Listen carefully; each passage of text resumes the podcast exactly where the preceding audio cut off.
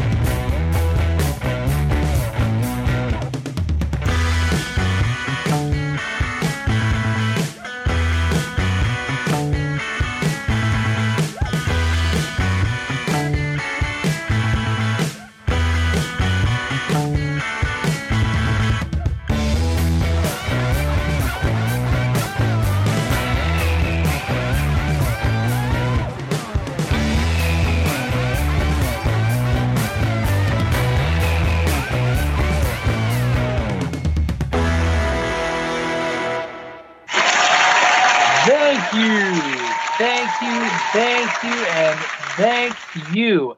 Hello again, fellow basement dwellers. It's your good friend Patrick O'Dowd, welcoming you into another edition of Bandwagon Nerds. Bandwagon Nerds is a part of the Chairshot Radio Network on the chairshot.com, where we encourage you to always use your head. The Thechairshot.com. Always use your head. Thank you, Amber. And hey there, everyone. We have a hodgepodge of a show this week, another OG edition of the bandwagon, at least for the first half of the show. Maybe at the end, we might get Raymond S. Cashington III, Esquire, the Reverend himself. We'll, we'll see what happens there. But for now, I am once again. Oh, I should introduce myself. I, I Patrick O'Dowd. I'm the curmudgeon. I'm the angry old man. I'm the dictator. I am the I'm the, the man who rules with an iron fist over the rundown of bandwagon nerds, and I am joined by the whiny McWhiny pants, Mr. Saturday Night, who got all like indignant because I joked with him a little bit about the rundown during the middle I, of the week, Mr. PC Tunney. I think we were both joking more than we uh, let on with everybody else there. But Patrick, I got you. Um, you know how we there's like a suggestion box at like work? You can put them up and stuff like that? Yep. Instead we're going to get you a suggestion cup so that you can ready yourself for the suggestions that we send your way. I mean as you've noted i'm just going to ignore them. So like you can suggest all you want. Heck i sometimes i listen like occasionally. Like your your bullet point made it yeah, exactly. And, and, it's, it. and, it's, not like, hey guys, She-Hulk, this is what we're going to talk about. It, no, PC Tony wants to talk about She-Hulk. So basically, we're going to get to that point of the show, and Patrick should be like, okay, Tony, you want to talk about it? What the fuck do you want to talk about? And you know it because you're laughing your ass off right now, and I still think it's hilarious. So. Oh, it was very. I, you know, I just, I, I tell it like it is. I tell it like it is, and uh, and we are going to talk a little bit of She-Hulk today before we get to like what the rundown of the show is going to be, uh, we do need to introduce the other OG member of the bandwagon, the lawyer himself, Mr. David Ungar, king of post production. How are you, sir? Doing well. I- am kind of curious as to uh, what Tony wants to talk about as well on She-Hulk, so I'm I'm in. I don't know. I did share with you, or at least the thing that I specifically want to talk about. So I think that that that's worthwhile and worth noting, even even if it isn't necessarily I don't I don't know that it was necessarily a groundbreaking thing, but it is an exciting thing to see, even if it is subtly laid out there. But uh, you know, it's been it's been kind of it's been quite a weekend. Uh, I've been following the sports ball a lot this weekend. Watched watched a lot of football. Watched some bad football, by the way. I, I attended in person a, uh, a, a University of Massachusetts football game uh, the other day versus the mighty Stony Brook Seawolves. And let's just say, gentlemen, that um, it was not good football to watch. It could have um, been the Stony Brook Sea Monkeys, so at least you know. Al- Al- Alabama, Alabama, Auburn. It was not. Alabama, Auburn, circa 2013. It was not. It was. It was more like, uh, well, UMass versus Stony Brook kind of kind of what you would expect. And you guys won. But so there you go. We did win. We did win. And uh and that's always nice. You know, victories are good. But I don't know. I you know, we're recording here on a Sunday. We're we're we're killing time until my beloved Chicago Bears inevitably march towards the buzz saw that is Aaron Rodgers and the Green Bay Packers as they will after scoring all of like what three points last week against Minnesota will probably score 32. Oh, Tunney's going with 25. No, they had seven last week. Oh, they scored seven. You scored a yeah, touchdown. Don't, don't fucking short. That's that's more than 50% of our points you shorted us. Oh, yeah, my bad. Might as well have been three. Right? No, well, seven, and, damn it. and I know this is a nerd podcast, but just to talk sports a little bit, I, I it's really unfortunate. I was watching, you know, watching a lot of college football yesterday, and there are like five good teams in college football and a lot of just bad oh. this season. Like just like I think there's one team and everybody else though. I think Georgia is way better than everybody else. Yeah, Georgia, Georgia's ridiculous. Even Alabama then, are better know, than. Yeah, Alabama. Well, Alabama doesn't feel quite right this year. They didn't feel quite right last year. They just feel like they've lost a step. Michigan was you know, it hasn't played anybody. Ohio State destroyed Toledo. It's ridiculous. Uh, Wisconsin in the Big Ten is, kind of a smoke and mirrors team. Like I think they're going to get exposed next week, even though, as, as, people like to point out, like Ohio State, Wisconsin, big deal. No, it's not. It's going to be a reminder that the is Notre Dame is a joke, as it always is. Every year, Notre Dame gets up as like fear their back. Notre Dame and Texas, those are the like every back and and I don't know, maybe USC school. Hope timeout. So yeah, all of that is to say that there's really about one or two good college football teams, and that's it. And that sucks because I really like college football. Uh, I like I prefer college sports to pro sports anyway. Just uh, the illusion of amateurism, whether you like it or not. Uh, I will say I appreciate the uh, the crisp nature of a of an NFL football game. Like there there's very rare that an NFL football game doesn't end on time, and that's awesome. If you enjoy podcasts about the NFL, tune in to Chairshot NFL on Thursdays, right on Chairshot Radio Network. Sorry, I couldn't pass up the synergy there. Yeah, you should you should take you should take advantage of the opportunity. Um, but anyway, let's see what else did I try to do. I I tried I tried to improve uh, my microphone uh, situation over here on the podcasting, and a friend of mine loaded me a bunch of equipment and stuff, and I'm short one cable. And, and so, like, I sit there going through all this stuff. I was like, oh, this is missing. So I got to text them and be like, hey, look around your place for the cable that I need to actually plug the mixer into a computer. Because uh, I want to sound like Dave. Dave, you've just got that rich, old man lawyer voice that sounds so nice. He's called you old. He, he wrapped a fucking diss inside of two compliments. What else? Like, he's like, that's he's like, come here, Dave. here's your peanut butter medicine. Oh, the Yeah, peanut butter box. That's here. it's like yeah, hiding a pill in peanut butter. Uh, it's it's it's it's uh it's the O'Dowd. It's the way. This is the way with Patrick. It is the way. it's entertaining. So okay, I, enough enough uh, enough pointless banter.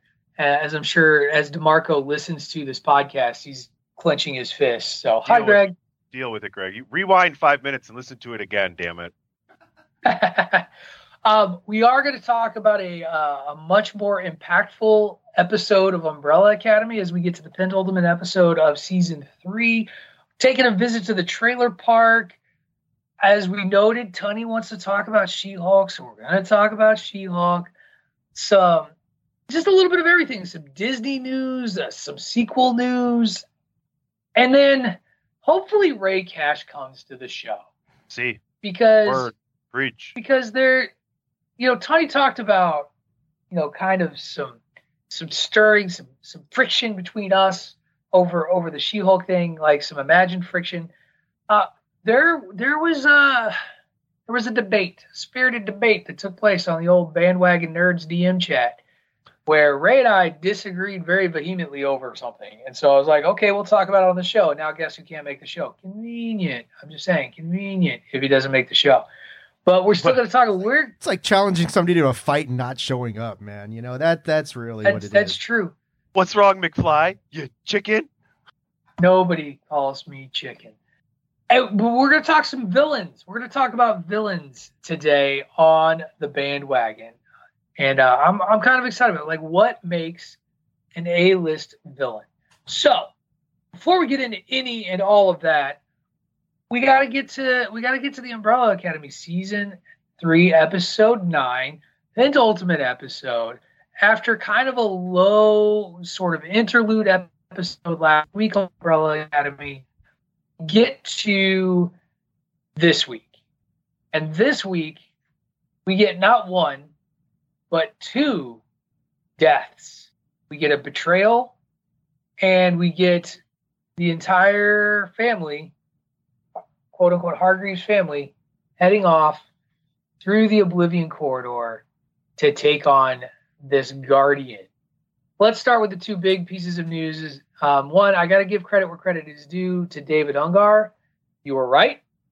Uh, I also want to say I was right uh, on a different point, as I had predicted. Allison was the one that Hargreaves was talking, that Reginald Hargreaves was talking to in the room. That seemed pretty obvious. But I had said that uh, Luther was not going to die. I saw. I thought it would be his beautiful bride. Sadly, I was wrong. It was it was Luther, and I gotta say it was uh, it was well done. I did I saw it coming basically got stabbed in the back. So Dave, let's start with you.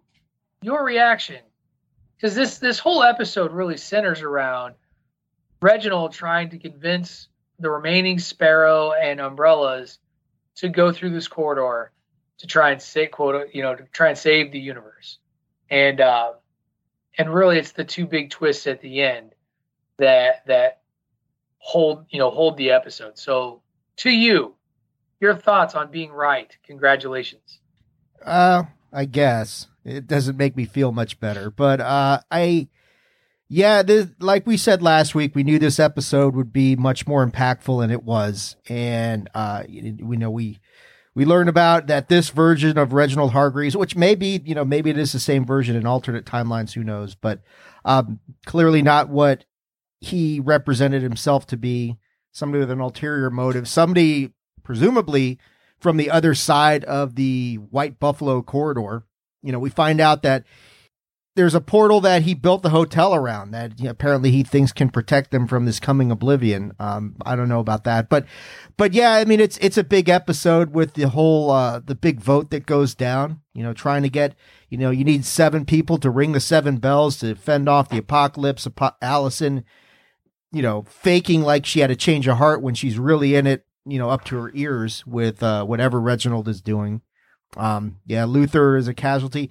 Klaus, also the other casualty, which I, you know, that was kind of like a Walking Dead head fake a little bit, wasn't it? It's like, well, you know, oh, you know, Luther dies, and then you're thinking, okay, it's going to be somebody different. Everybody's going in there, and then, and then the dad stabs Klaus literally and the another guy in the back. What was you guys think there's any significance? Klaus basically jumped onto Oh yeah, absolutely. Klaus ain't staying dead. No. He taught Klaus how to use his powers. Like, and so the first, like, Klaus killed himself intentionally before he can get evaporated from existence so that he can go where he goes when he dies.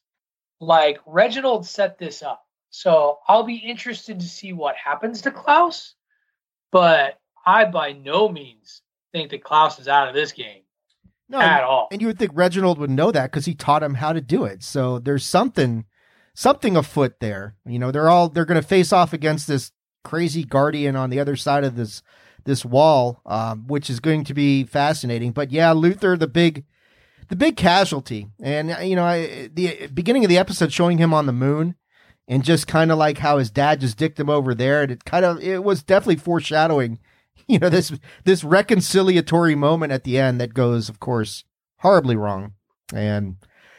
Rest in peace, Luther. That really sucks. But yeah, I mean, I don't. I, I mean, clearly not everything is what it seems to be right now. And there's some ulterior motive going on with whatever the hell Reginald is. I guess we're going to find out more next episode. Well, and I, and I think we have forgotten what Reginald was. Like it's been revealed that he's not human right. before. This Right. isn't new. So it's just it was one of those things. I, I just I kept I kept thinking for sure it was going to be Sloane. That Sloane was going to be the death that rallied Luther back to Reginald. And so when that didn't happen that way, and again, it kind of makes sense. We've talked about Luther as a character, like that kind of he's the he's kind of the heart of, of the Umbrella Academy. He's the lovable one. He's the one that nobody has any real beef with. Like there's never been any real beef with with Luther. He's just always been. He, he's actually kind of been the one that gets looked overlooked a little bit, almost by the other umbrellas at different times throughout the series. And so for him to die and that be the rallying point for everyone that you know convinces Diego, convinces Five. Actually, Five still isn't convinced. Like Five literally has got to be like pulled in, kicking and screaming. Like he still knows that this isn't right. Like he is just like you. He's like something is up. and Five knows And- about and Allison. He got the recollection at the end of the episode that Allison was the one who Right, cut he the figured deal it out with at the him. end. Yeah. but you could see it from the get go with the way Allison was behaving. Like, and and um and Victor was on to it too. Victor's like, wait a second, this woman was like, I wish you were dead, and I will never forgive you. And suddenly, suddenly she's all sweet, and I was drunk and angry. No, you weren't. And and so, you know, I really, I've really grown to dislike Allison as a character. I've really grown to dislike, feel like she's an antagonist that didn't need to be, but but here we are, and, and Right. so I guess I'm kind of stuck. No, you're right. I I understand. I understand you're grieving, you know, and you're hurting, and you're all and you're doing all that, but you don't undercut your entire family and everybody who's ever mattered and everybody who's ever supported you just because you can't handle your own shit. And that's really what this season has turned into for her. And so, yeah, I I was like you. I was like, this is bullshit. There's no way somebody does a 180 like that. Just my wife, she doesn't she doesn't like Allison at all. So she's she's got to the Right. she's like you, Tunney. She's already seen the end of it. So she's, you know, she's not an Allison fan either, which makes probably unanimous among the four of us. Right. I used to be okay with Allison. I used to like her too. She like was this season has really She was, this season has really changed how I feel about yeah, she was sympathetic the first, like especially season two, where she's being, you know, the subject of racism and all that stuff. That's different. This is like Right. you're nobody's victim anymore. Right. And so yeah, we'll have to see how that all plays out. I did like that we got a little bit more. It, it feels like a million years since we knew uh, Luther was on the moon. So to kind of see what his life was like on the moon, though that border thing, I was like, what's up with the what's what's up with the border? Why like Who's Abigail Har- Hargreaves? Who was that in the capsule? right? Tunney? Oh, Um, Tunney. I will say that Abigail He's Hargreaves Luke's father. Darth Vader's Luke's Lisa father, damn Russo it. Martella. We're almost there. So we'll we'll we'll figure it out. I'm sure we'll we'll learn at some point. Um, what else did I really like? Uh, I I love that Ben kind of was like, "No, I, I'm back to the back to the like the protecting myself." Ben kind of close that close that shell back up. Uh, much to Klaus's disappointment, that was that was sad for him, but uh, and he jumped at the opportunity to to go through the corridor. Like there was there was no question for him. So yeah, uh, it is setting up for a big finale, and that finale will take place, and we'll review it next week on episode 150. Can't believe we're at 150 episodes. I can't believe that the Chairshot Radio Network, that Greg DeMarco and PC Tunney have allowed this tomfoolery to go on for 150 episodes. It's I it's encourage it. Impressive. I, I encourage it. It's well known. I, I, I lost, have- I lost money on that. seven bet. hour show. Let's have a seven hour show next week. seven hour show. We'll have a throwback show. We'll have a We're throwback. recap We'll- everything we've talked about for the last 149. No, I think next week let's do two project shows. We can do Nerdomania God. and uh and and and call it good, man. And review Umbrella Academy season finale and maybe even we- we'll binge watch all of Locke and Key season 3. Greg will love this episode. It'll be fantastic. We'll re. We'll, I'll tell you what. We'll rewatch Wandavision too, as well, and break down Wandavision uh, all over again as well. We'll just we'll do it all. We'll do it all. We'll do uh, we'll do a live watch along of Rise of Skywalker just to watch Patrick lose his shit for two and a half hours. It'd be Why- great. No, no. See, I, I actually still like doing this show. So let's uh let's keep doing this show. Don't don't work to get me off of the show. I maybe that's the secret. Is that is that it, Dave? Are you trying to supplant me? I'm just looking You for know. ways that we can stretch this out to like a 12 hour podcast, you know, like a live Yeah. live 12 hour podcast where we just sit around and talk about shit for 12 hours. Ladies and Yeah, I don't, gentlemen, I don't have that. tune in immediately after this show for the beginning of episode 150, a week long celebration of Bandwagon Nerds. Absolutely not. Absolutely not. That will not be a thing that happens. What will happen on episode 150 is we will definitely put a bow on season three of Umbrella Academy. And until then, uh, we're gonna we're gonna put a wrap today on on episode what is it eight nine Nine, whatever it is nine. nine as we head into 10 and we'll go with that we'll go into our first commercial break when we come back dave we're going to revisit the trailer park so get that banjo music queued up because trailer parks are exciting yep that's right put it away and as Tunney puts his banjos away we're going to go to our commercial you're listening to bandwagon nerds here on the chairshot radio network part of the chairshot.com You know how to book flights and hotels. All you're missing is a tool to plan the travel experiences you'll have once you arrive. That's why you need Viator. Book guided tours, activities, excursions, and more in one place to make your trip truly unforgettable. Viator has over 300,000 travel experiences to choose from. Everything from simple tours to extreme adventures and all the niche, interesting stuff in between. So you can plan something that everyone you're traveling with will enjoy. Real traveler reviews give the inside scoop from people who've already been on the experiences you're considering. So you can plan with confidence. Free cancellation helps you plan for the unexpected, and 24 7 customer support means you can travel worry free. Download the Viator app now and use code Viator10 for 10% off your first booking in the app. Find travel experiences for you. Do more with Viator. Save big money at Menards. Let the fresh air in and keep the bugs out with replacement screen for your doors and windows from ADFORS. It's easy to install, durable against the elements, and comes in a variety of types to suit your needs. Repair your screens today with a roll of replacement screen on sale through May 5th. And check out more great deals happening now in our weekly flyer on menards.com. Save big money at Menards.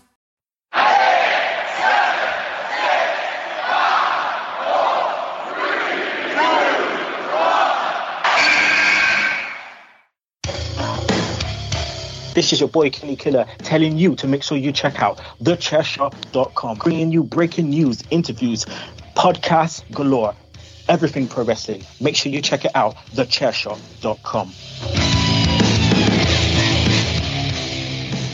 All right, welcome back, everyone. You're listening to Bandwagon Nerds. We just got done regaling our thoughts on episode nine from season three of Umbrella Academy. Usually, after our first commercial break, we got to take a little visit to the trailer park. And today is no different. Dave, I need you to do me a favor and play that beautiful banjo.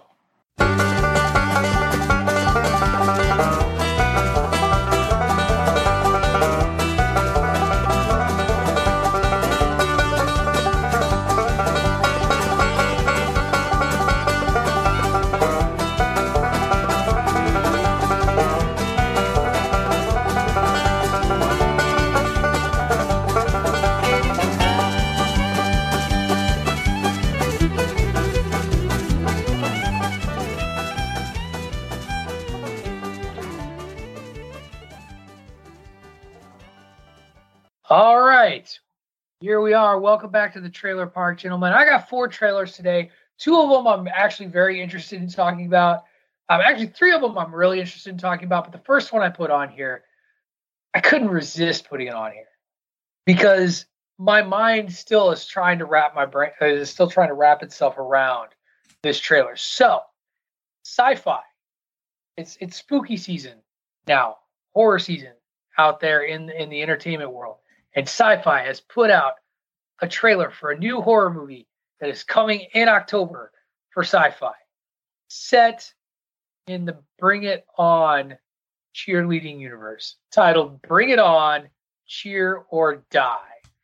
And I, let me get this out of the way. I got to give props to the people making this movie and, and the trailer. In that, in the middle of the trailer, it's like bring it on, cheer or die, and then it follows up with a line that says, "Yes, that bring it on."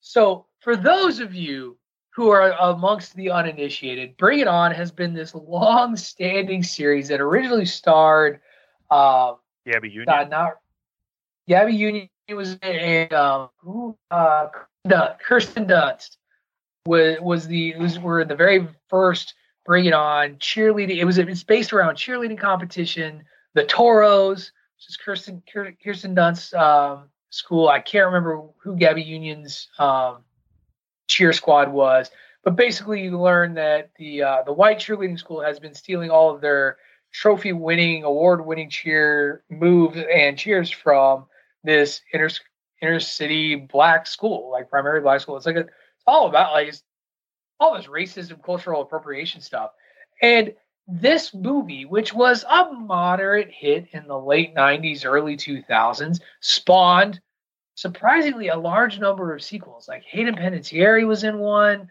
Um, it's it's been around forever. It's kind of it's it's just been around for a really long time, and somehow, some way, we are now getting somebody in a.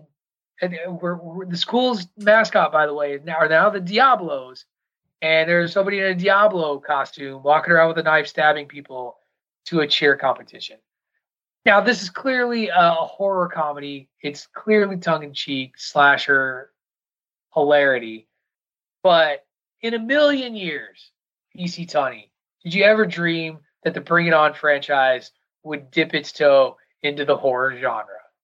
You know, let me answer that question in a really funny way because Don Draper's character is about to get into an elevator with, um, I think the guy's name was Peter on the show, and Peter's like, "I think you're a real jerk," and Don Draper goes, "That's funny. I don't think about you much at all." And that's kind of how I feel about Bring It On. I just don't really think about it much. Um, but I do want to compliment the people that are putting this out there because this checks a lot of fucking boxes. Horror, check.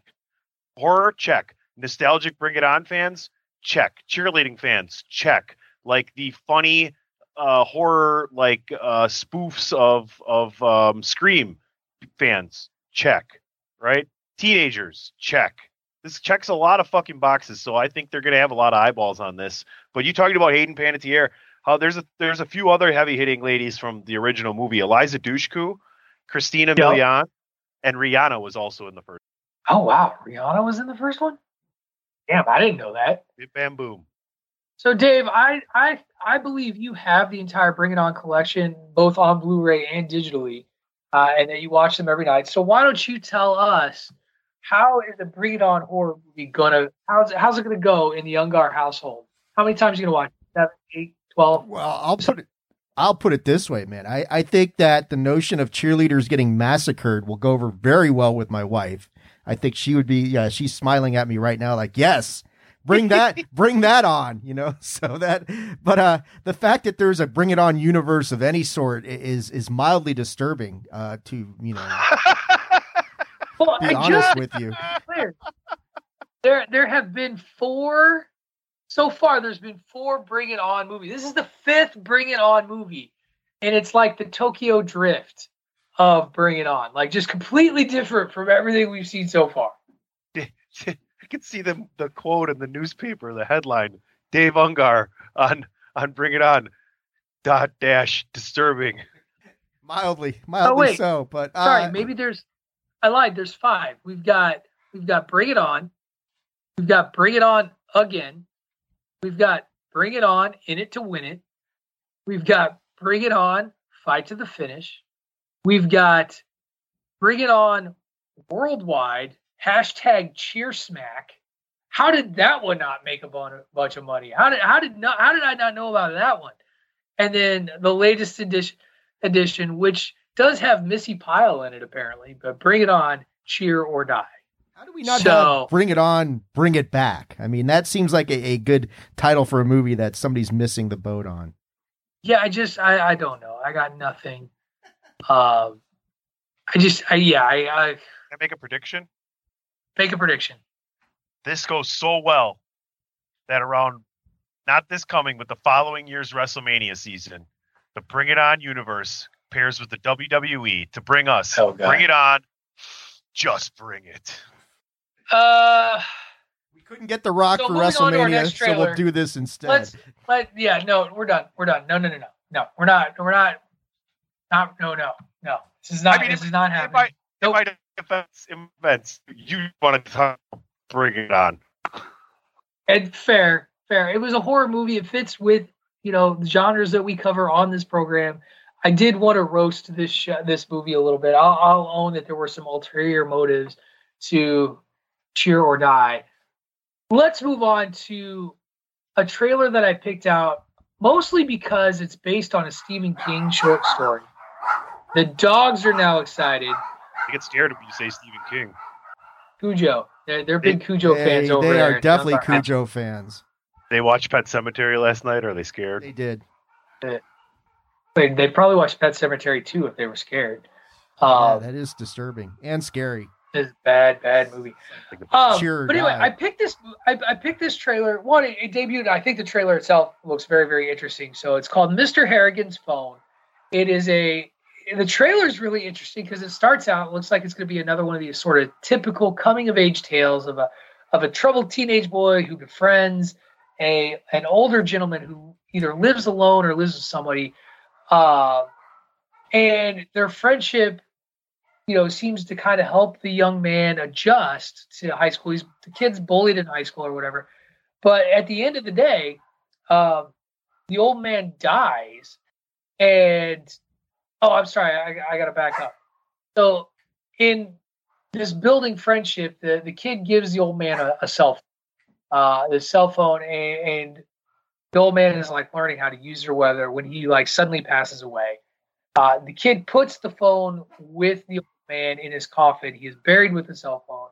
The kid continues to get horribly bullied at school, so he calls the phone basically for comfort, like leaves a voicemail with this dead old guy's um, with this guy's voicemail, and then things start happening to the people who have wronged this kid, and he starts getting messages, calls from Mr. Harrigan's phone.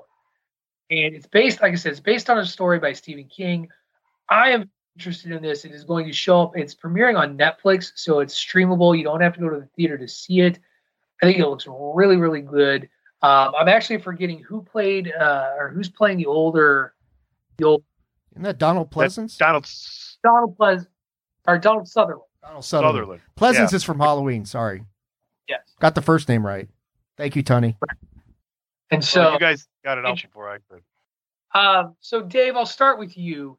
Um, your thoughts on just this trailer, whether it's got you at any level peaked. Donald Sutherland alone, it- he's has really embraced playing a creepy old guy um, in many many ways, and he and he does it very well, very very well in this trailer as well. Yeah, this one, unlike uh, you know all the tongue in cheek stuff about cheer or die notwithstanding, uh, this one I'm definitely interested in because this one's got, you know, it's got that Stephen King vibe. It's it's a unique story.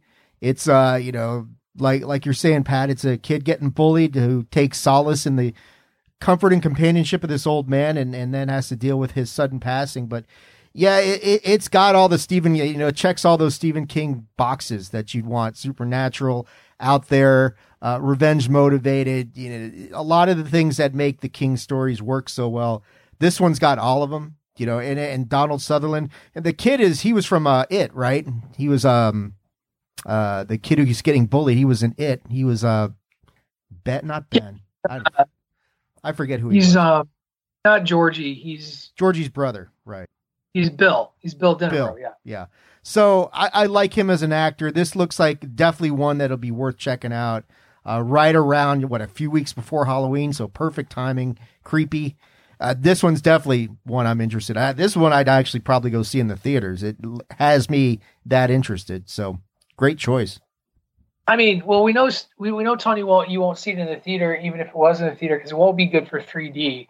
But in terms of a film, I, and I know you're not like anti horror or suspenseful, but it's not necessarily the first thing you go to check out. What did you think of this trailer? I first would say that this kind of falls more into like a thriller kind of thing, too, a, a, supernatural thriller as opposed to. I don't know if it's so much a horror. Like you could get this same kind of suspense and thrill with like a, a super good, you know, crime drama or something like that. But it's funny. I'm watching the, the trailer and I had no idea what it was for, what it was about, who it was in. You know, I had no idea this was even out there, to be honest with you, until we had shared this. And I'm like, oh, what is this? Another like Finding Forrester? Is that Sean Connery? And right. then I'm like, oh, and then and then the guy they nickname his phone, and he nicknames the phone what Pirate King or something like that. Yes. And I'm like, okay, this dude, there's way this here this dude's a fucking old ass onion. There is so many layers to this motherfucker, and we're about to find out. And then you kind of, and then I'm like, what was the one they just had with, um, was it the black phone or something like that? The one with uh, Ethan Hawke, right? Yeah. So I'm like, oh, here's a different spin on it. And then I'm like, oh, is this a buried alive thing? Is this guy alive? And then I'm like, no way. So we got a supernatural thriller on our hands. Donald Sutherland, and and it looks like the the kid is casted pretty well, but I guess we'll just have to wait and see. So yeah, I'm not going to the theater to see this. No, um, a little too scary for me to be in the dark watching this movie. So I would say 8 a.m. with some breakfast, with all the you know shades open, plenty of sunshine. Would check this one out. You'll watch it while you're reading. Watch it while you're reading. Yeah, watch it while you're reading the rundown, right, Tony? No, that's for breakfast. That's for at the diner. So well, and you don't have to go to the theater to watch it. You don't it, like I said, it looks like it's a direct to Netflix uh, feature. It'll probably make an appearance in the theater because Netflix does do that. But yeah, I'm I'm all in for that. I love Halloween. I love spooky season. Spooky season gets you some great, great movies uh, and some stuff out there that maybe you wouldn't have considered. Do you have a go? Do you have a Halloween movie you watch every year? The original Halloween movie is my all-time favorite horror movie on the planet. Um, and kind of what you allude to, Tony. You know, it's it's John Carpenter at his best made some of the just absolute perfect horror films that you could see out there, whether it's The Thing, whether it's Halloween. Like he was just he was on a roll. And uh, the thing about Halloween, the original Halloween, that I will always appreciate is the amount of tension that's built before anyone's ever actually killed because you follow Jamie Lee Curtis, and I've said this millions of times. You follow Jamie Lee Curtis around, getting a sense of her life as she is in Haddonfield as a teenager, and he's just like Carpenter was just very, very clever in the way he placed Michael Myers everywhere in that movie. If you're looking for him before he ever starts doing his rampage, you know, and some of them are over. Like you know, Jamie Lee Curtis looks out a window He's standing there. She looks back to the classroom. She looks back. He's gone. But then there's other times where she's walking home from school and the car drives by that he stole, or he's standing off to the left or right, just at the at the lawn like where laundry is driving eh, or drying, and it's just so well done and it's so clever. And that part of it is what really heightens then the big finale when he just won't go down. No matter how you try, like how hard they try to kill him, no matter what they do, he just won't go down.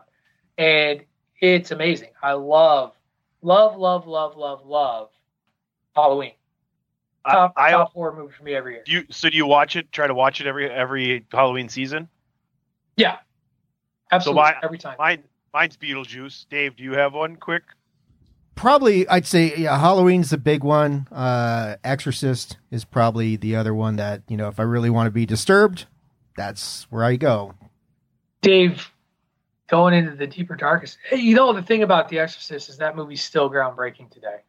Like you can watch that one today and it still gives you the heebie-jeebies. I do not find that movie silly at all. No, when you when you understand what the movie's about and that you know that that there is a factual basis for it, then it kind of starts getting into the you know places of your brain where you don't want to go. So I mean, modern generation looks and says, "This is corny. What is this fucking soup that she's spitting up?" You know, they don't get the real, the bigger picture in that thing. So excellent. All right, well let's let's shift gears. We're gonna go to something fun. This was a trailer that dropped this week that I was really uh, I didn't even know they were making this movie. Uh, but this trailer comes across my stream, and it's another. Uh, I'm trying to see who's who's actually behind it. Miramax is is bringing this one to us. Jon Hamm is starring in a new Fletch movie titled Confess Fletch this is a reboot. It would appear not a not a sequel or anything like that. Uh, and so for those of you who are fans of the old Chevy Chase movie, like I, I'm willing to bet Dave is is might even be a little pre-mad over this. Like I'm sure he he's a little uncertain how it's going to go. Uh, allegedly, these this movie is going to be a little bit closer to the books. And for those of you who don't know, Fletch is an investigative reporter who basically gets him it's a comedy it's it's satirical but he he gets himself into all of these different scenarios and situations by taking on various roles and identities and disguising himself and and he's just kind of funny and goofy about it and in this particular trailer it appears that he is being tasked with um, helping investigate uh, some art thievery and finds himself accused of multiple murders and so tries to prove his innocence, and hilarity ensues. I got to tell you guys, when I saw the title of this, I wasn't sure, but I kind of like the way Jon Hamm is playing this uh, in the trailer, and so I I will I will share. I'm I was okay with the Chevy Chase Fletch, Fletch movies. I was not a big fan, so I also don't have a, a strong bias there. But I think Jon Hamm is playing it in his own way that is unique, and I hope he can catch on because I think it looks pretty good. Dave, I'm going to start with you. What are your thoughts? You you've already got the whole hum face on it, so yeah, I Fletch is not one I'm of my Fletch is not one of my go-to franchises. It was it was good, but you know Chevy. Well, do you call it a do you call it a franchise? Well, I guess you have to now. Bombed? If we're calling Bring It well, On a franchise, Bring It On has six movies, dude. I don't. Fletch had two, and the sequel was so bad that they didn't make any more. Yeah, I, I just I never really I never really saw that there was a, a, a space in the market to bring this back at, at, this point. I mean, I do like you know Jon Hamm get um you know getting stuff other than progressive commercials. That that's encouraging to see. So, um, but you don't like Jon Hamm's flow? Uh, well, it's all right. Go with the flow. Go with the flow. Um, no, nah, I think I think this will be I don't know.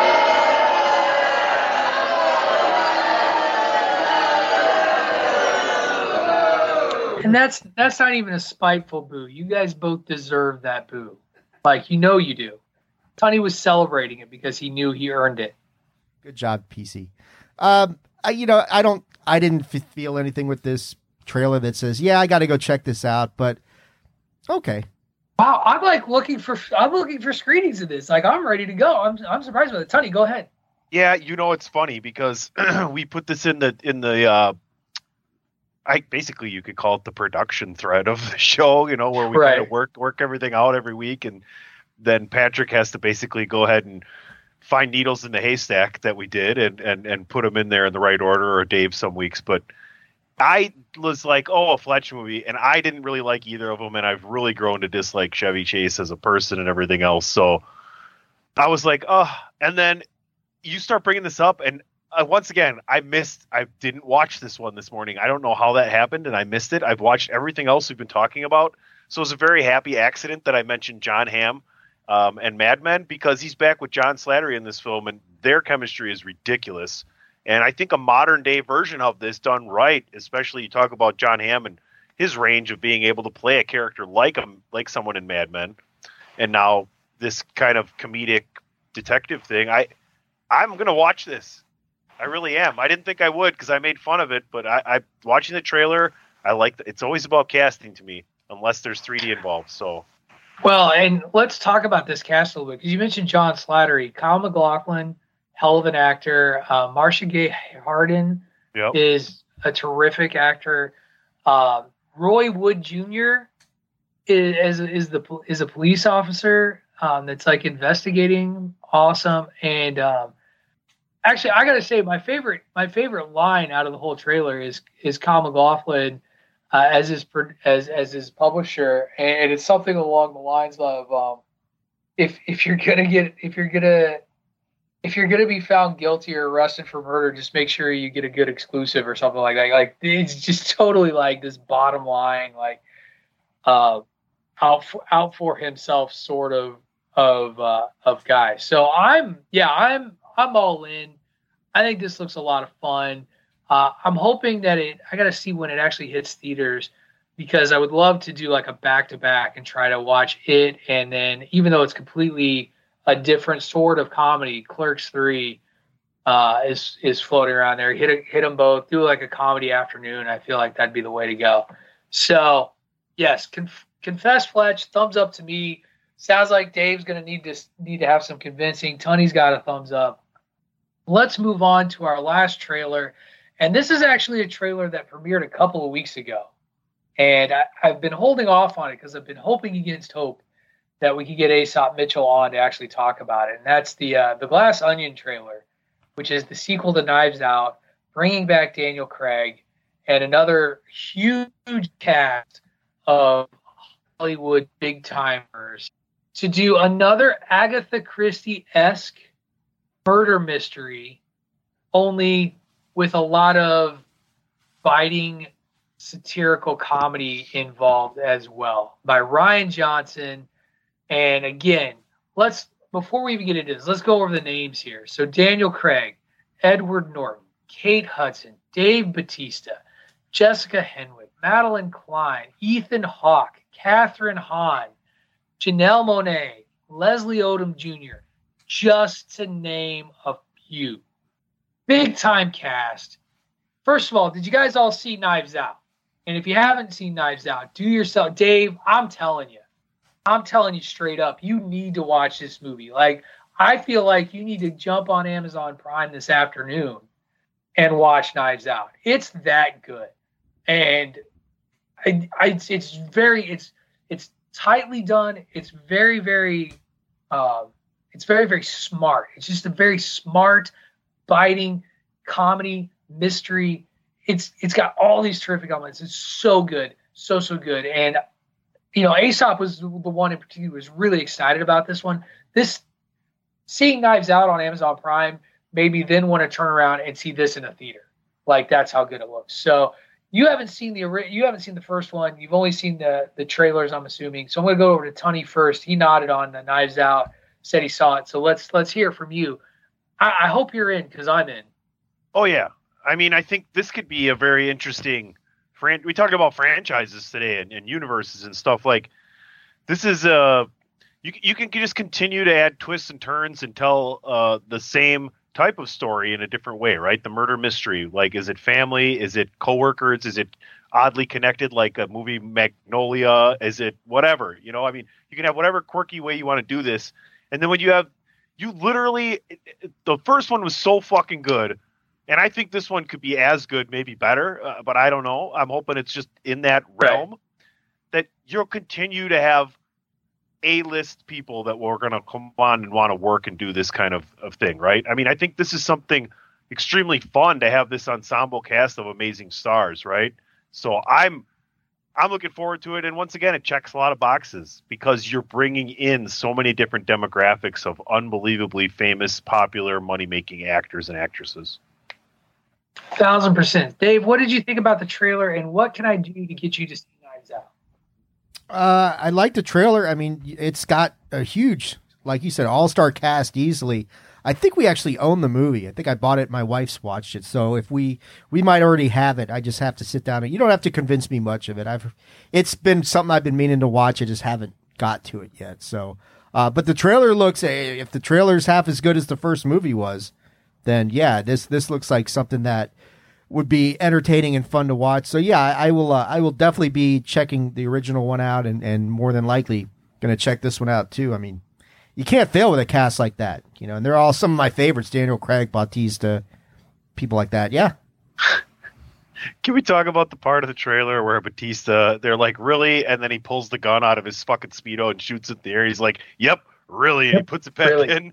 I'm like, oh, he's going to shine in this fucking movie. I, I think he's going to be the underdog kind of uh, low.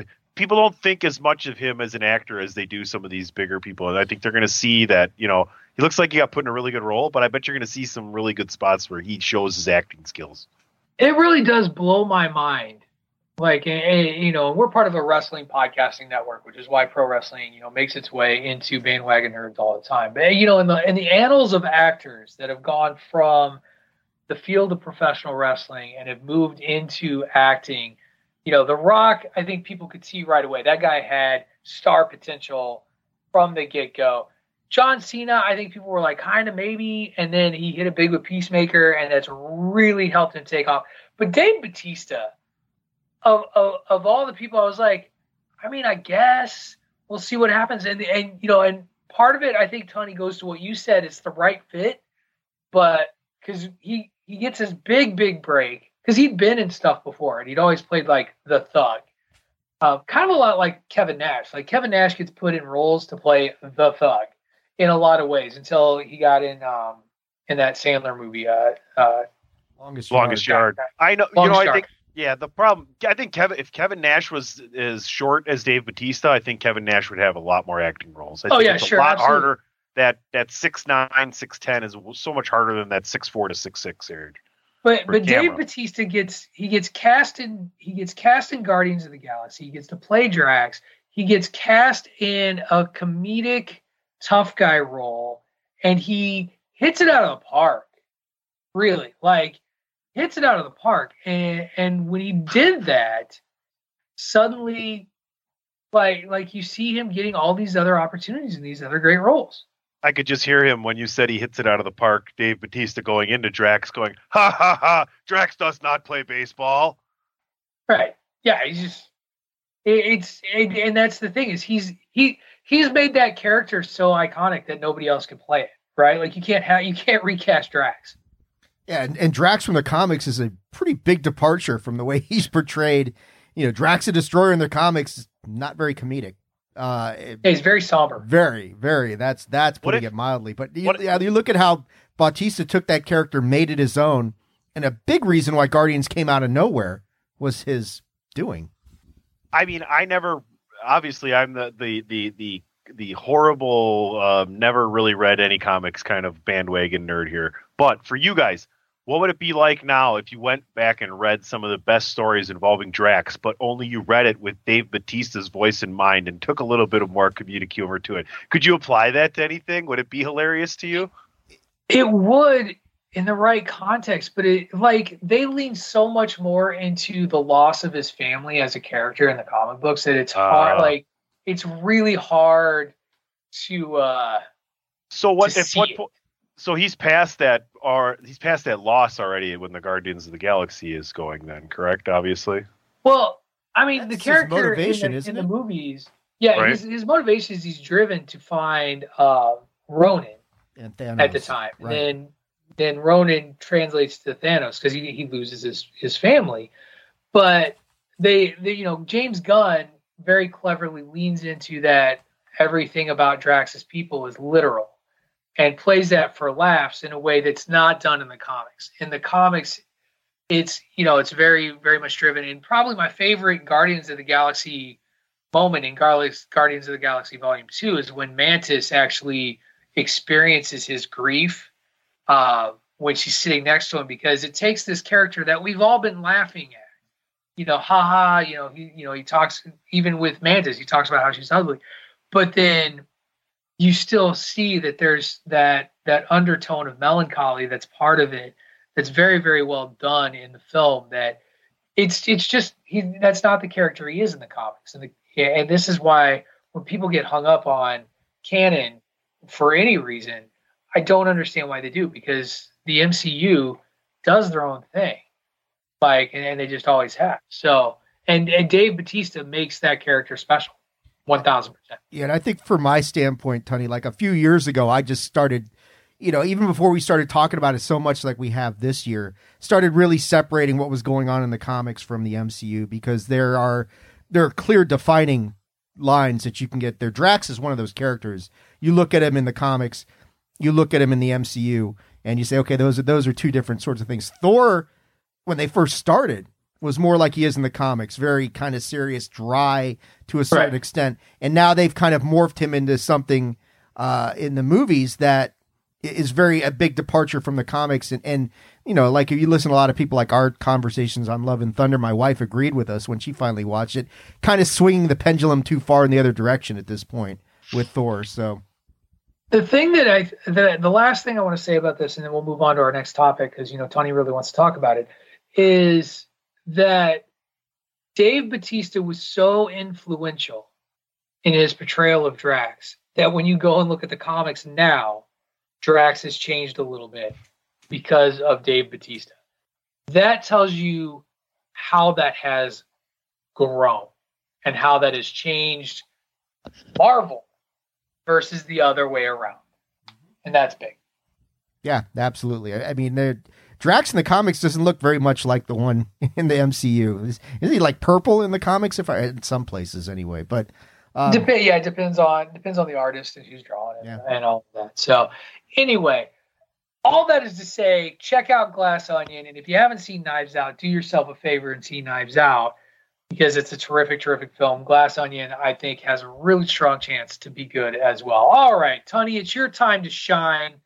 You demanded this be on the, the rundown. You stood outside demanded. my virtual internet door, pounding on the door. You kicked your way into my virtual office, fist on the virtual desk, and then started pointing your finger at me, poked me in the virtual chest to demand that we talk about She Hulk today. Because episode five dropped. We got a return of Titania. What did you want to talk to talk about uh, with She-Hulk because there was there is stuff that I want to talk about that happened, and I, I want to hear from you first, and let's well, see if we're on the same page. I basically just have a, a couple questions for the two of you. Sure.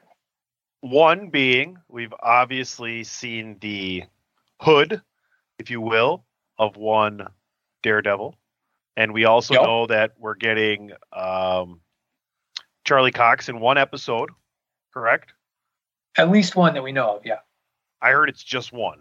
So my question is, what kind of springboard is this? You know, for Daredevil moving forward, and and it's and he's going from to the yellow. It looks like as well, or more yellow. Why does he have a new tailor? Because we already know he already has his own tailor on the other side of the country. But maybe that's the falling out thing, or is it just that he's there? And I think the bigger overall question is we continue to get different important pieces in my mind moving forward. So She Hulk, more important than people are realizing, considering this is a really easy way. Because what's the easiest way to have one superhero interact with the other? Well, if one of them's a fucking superhero lawyer. I mean, come on. It can't get any easier than that, in my opinion. Those are the questions I want you guys to answer for me because those are all the things I thought about and you guys know so much more than I do. And I was just really excited by that episode and that kind of workings in my mind of man, this is almost like a a Legend of Zelda key that you can look at uh, for the future on what's going to be connecting the dots. Yeah, I think Jennifer Walters is quickly becoming very, very important to the overall MCU uh, moving forward. Like I think that, and, and I think it, she was always such a unique character in the comics, and I was just fascinated. I think that she makes a lot of sense in that she can create connectivity, kind of what you're referring to, to multiple heroes from different movies and films and, and series in ways that make sense without it just feeling forced. Because Jen Walters is a, is is a lawyer. The other thing that's really great about the Matt Murdock slash Daredevil connection is Matt Murdock is a lawyer. So they're also going to be colleagues at some point in some way. And and that's also something that's happened in comic books. So that I, I think that she makes a great opportunity to introduce characters to the MCU or grow characters in Wong as a character in his two episode arc grew as a character. Yeah, so much so it's not Wongers. long. Any- Thank you. I, I, know where you're going. Uh, the little O'Dowd, by the way, loves him some Madisynn. Loves him. He actually this is this has been his favorite MCU show uh, by by a long stretch. He thoroughly enjoys. He loves the breaking of the fourth wall, and I, I wish I could. I wish I could watch Deadpool with him. Um, he's not there yet. He's ten. Uh, what? So he's in he's in fourth grade, fifth grade this year. Yeah. Uh, maybe that's an eighth grade kind of thing, you know, before high school. Well, we'll see what happens. Um, Could be a middle school. In regards to the other too, question, right? Daredevil Daredevil started as a yellow, a, had a yellow suit to start. Actually, it, it's really a big throwback. So it, it could less be more about paying homage and throwing back than to changing, or yeah, I think it's um, I know I think it's a change moving forward. Because the other question that you asked, you asked about like what about his other Taylor from the previous series? Charlie Cox has been in Yeah, a couple of interviews now. falling out though. I And- think. Right. Well, and Charlie Cox has even said, this is not a sequel. This is not a season four. Basically, he's implying that the Netflix series isn't connected to the MCU. Now, whether or not that turns out to be truly true, because you know we've already got Vincent D'Onofrio, who was perfectly cast as the Kingpin. Uh, whether or not it's completely true, I don't know that I completely buy it, but that's what Charlie Cox is saying in his interviews. So, Dave, what do you think? Uh, as far as like She-Hulk's importance to the MCU, probably bigger than I anticipated originally because I think like you're saying, she is she's kind of a gateway character at this point in time where they're using her to introduce a lot of these other different elements, some of these lesser known characters to expand on characters. Yeah, I, I don't think anybody anticipated Madisynn having the immense popularity that she had over one episode to the point that they're talking about, you know, the Madisynn and Wongers. Yeah, it's all tongue in cheek, but a lot of undercurrent for people wanting it to be real. Dude, dude, here's the thing though. If you don't think there's going to be a special bonus feature short of Madisynn and Wongers at some point, Absolutely. whether it be uh in, in some movie that he's involved, I think he's gonna show up. She's too popular. And, and- She's gonna show up. And yeah. what I love about the show is it is it is so and it and it's remarkable to me. And I was going to ask you guys like do you think that they've like added stuff into the show because otherwise they're precognizant realizing how much hate they were going to get on Twitter for certain things that they filmed things into the show like her saying, "Yeah, you just have an episode with Wong and it's like Twitter invincibility," you know, that sort of thing. So they really were on it knowing what they were going to be facing or they've edited stuff in. No, I think it's I think it's option one. The writing on this show has been very self-aware. Like there's no accident that they mocked backlash, fan backlash in an episode. There none of this is an accident. The character itself is this is what's really interesting about Jen Walters is she has always been kind of the more um, PG Deadpool in terms of talking to the audience and breaking the fourth wall and, and all that. She does that in the comics too. Like her her show is actually pretty accurate to the comic book character and what happened in the comics. And what's funny is that critics can't wrap their head around that. Like I just read a I think it was a Hollywood Reporter review that was like it uh, She-Hulk is trying too hard and blah blah blah blah blah. And it's just and it was like they want it to be fun. I know what they're trying to do by making it Ally McBeal, but it just she's a superhero and blah blah. They they don't like the critic couldn't wrap their brain around that there's something different that the superhero genre could bring. And that's and that that's the other thing is this is a superhero show in the sense that there are superheroes in the show. And, and I I wanted but it's to, a sitcom. This is a sitcom.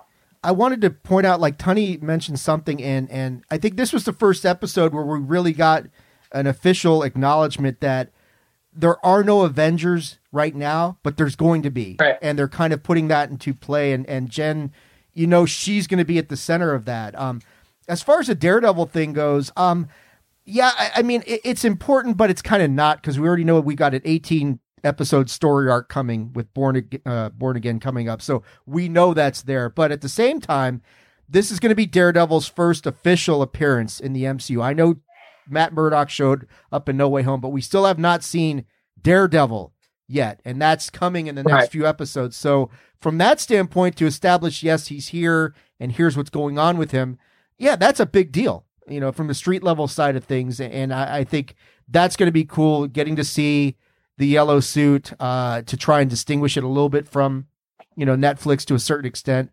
But uh, yeah, I, I, I, tend to agree you. I don't see how you can't separate the Netflix series completely from this. It's just more a question of where in the timeline is this going to be taking place. At the end of the day, I want the uh, I want the Marvel Knights Daredevil suit to pop up at some point, the black suit. That that's always been my favorite Daredevil look.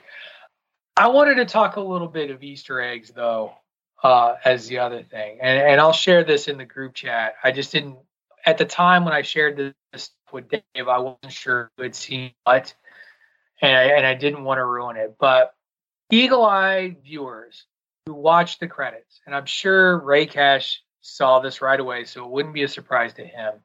Uh, but one of the neat things that's happened with She-Hulk is that they basically, I don't know if it's not exactly concept art, but it's more like it's these watercolor um, drawings of various scenes, either from the episode or in re- reference to the episode, that then pop up here in in, um, in the credits.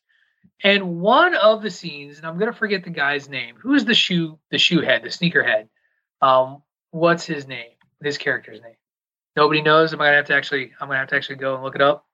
Is that the douchebag guy that No, he's he's he's the one who um I know he goes he's with part their of the assistant. firm He goes with their assistant, and they end up at Right. like, so by the shoes. Uh, let's see. I'm just gonna. we're not cops. see, Got cast here. It's none of those people. None of those people. David Otunga, by the way, congrats, buddy, on on your role.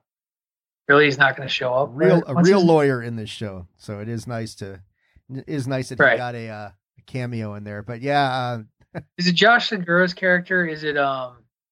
I can't get it to focus on it. Um, Pug, Augustus. No, that can't. Right. Anyway, at the beginning of the show, he he works out a favor with his uh with uh Nikki to go um with him to pick up the newest Iron Man three sneakers. By the way, uh, love that little reference. And, and she agrees to if he'll help her get you know get a wardrobe boost for for She-Hulk. And so they go do this thing, and you get through the credit. You get to the credits, and in the credits there is a scene of him showing off his sneaker connect collection, and there are so many Easter eggs in the pictures. We'll start with X Men characters. There is a Deadpool sneaker in the background. There is a Cyclops and Wolverine sneaker in the background. There is a Ghost Rider, Nova, Hobgoblin, and the Thing sneakers all in this background. And here's the thing yeah, it's not actual appearances, but Marvel, people need to relax. Marvel knows that they've got the X Men, Marvel knows that they got the Fantastic Four. Relax, they're coming. They're putting them everywhere now. They have the intellectual property, they have the IPs, and this this is just another way that they're showing it. Uh, and so people like Dave who are super impatient, just gotta relax. They know what they're doing. oh, whatever, Mister. I need a trailer seven months ago. Like you know what I'm. hey, you about. even acknowledged this week that the trailer angst is a real thing, so it's not just me. from anymore. other people. I don't have angst about it. I Right. think people need to relax over the Well, I think the thing about the Easter eggs because you're not going to go see no, Ant Man Quantumania. Sure you're going to skip it.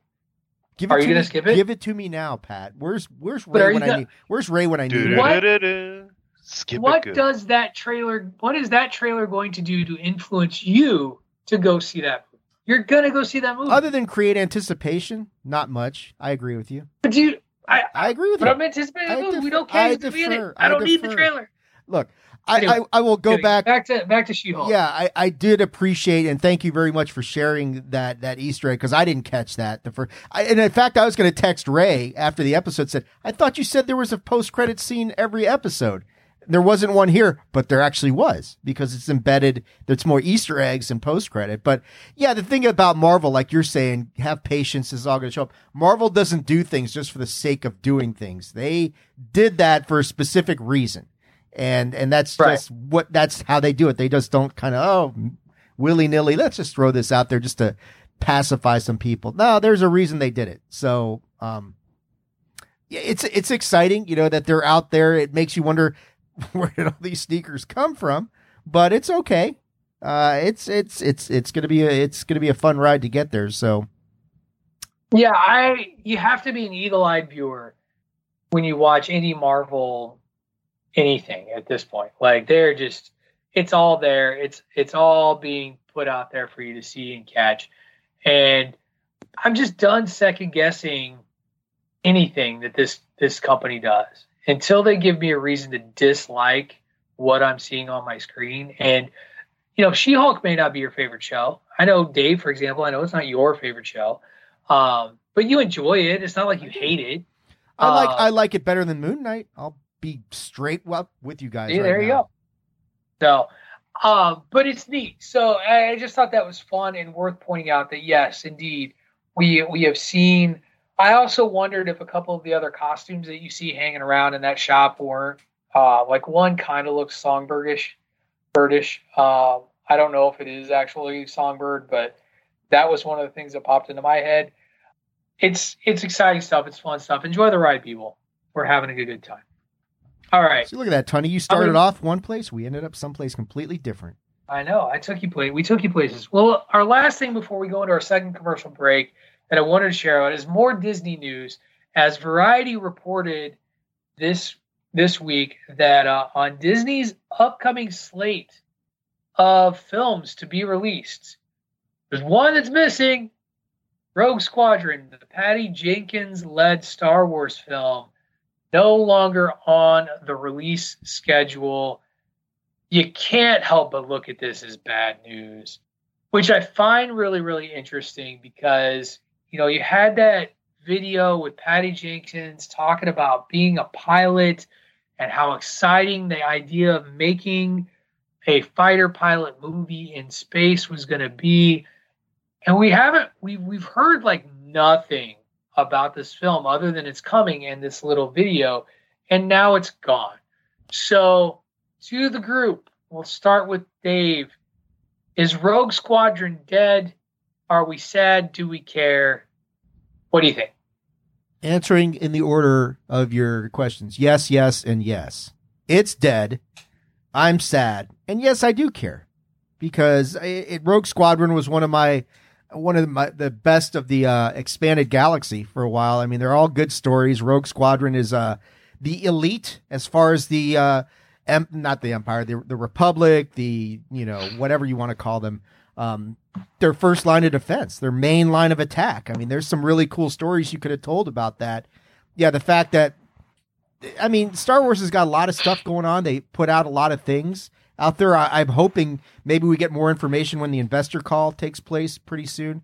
But Star Wars to me feels a little directionless in certain places, especially as far as when are we getting another big screen, a big movie sort of installment in this series? Because we seem to be no direction on that front. They got everything going on in streaming and Mandalorian, and we know where we're going there. But um, yeah, this is a big kind of a big blow to those of us who were hoping beyond hope. Hey, we're going to get the next big cinema sort of announcement or some direction. And um, that's clearly not happening. So, all right, Dave, or not Dave, Tony, how do you feel about the disappearance of Rogue Squadron? It's all Star Wars. Yeah, you know, I you know I like as much of this as I can get from the Star Wars world, right? Connecting the dots, telling these stories uh, in whether it's streaming or cinematic, right? Pick one. I, I enjoy both of them, and I, that's how I like to devour that kind of content. There's so much shit out there. I don't really fucking care. If it's good enough the way they're going to do it, then they'll get it out there. Maybe it's probably still going to come out. They're just waiting to redo some. So I don't know. Maybe the schedule. I who gives? I don't fucking care. There's so much damn shit out there to watch Uh, that's my kind of point to it. So if it spells doom for a story that everybody else really wanted to hear, I, I, mean, I guess I'm just not that in tune that I was looking forward that much to the particular story they were going to tell. Just keep giving me Star Wars content done right. And if it means that wasn't going to be done right, then I'm completely okay with it.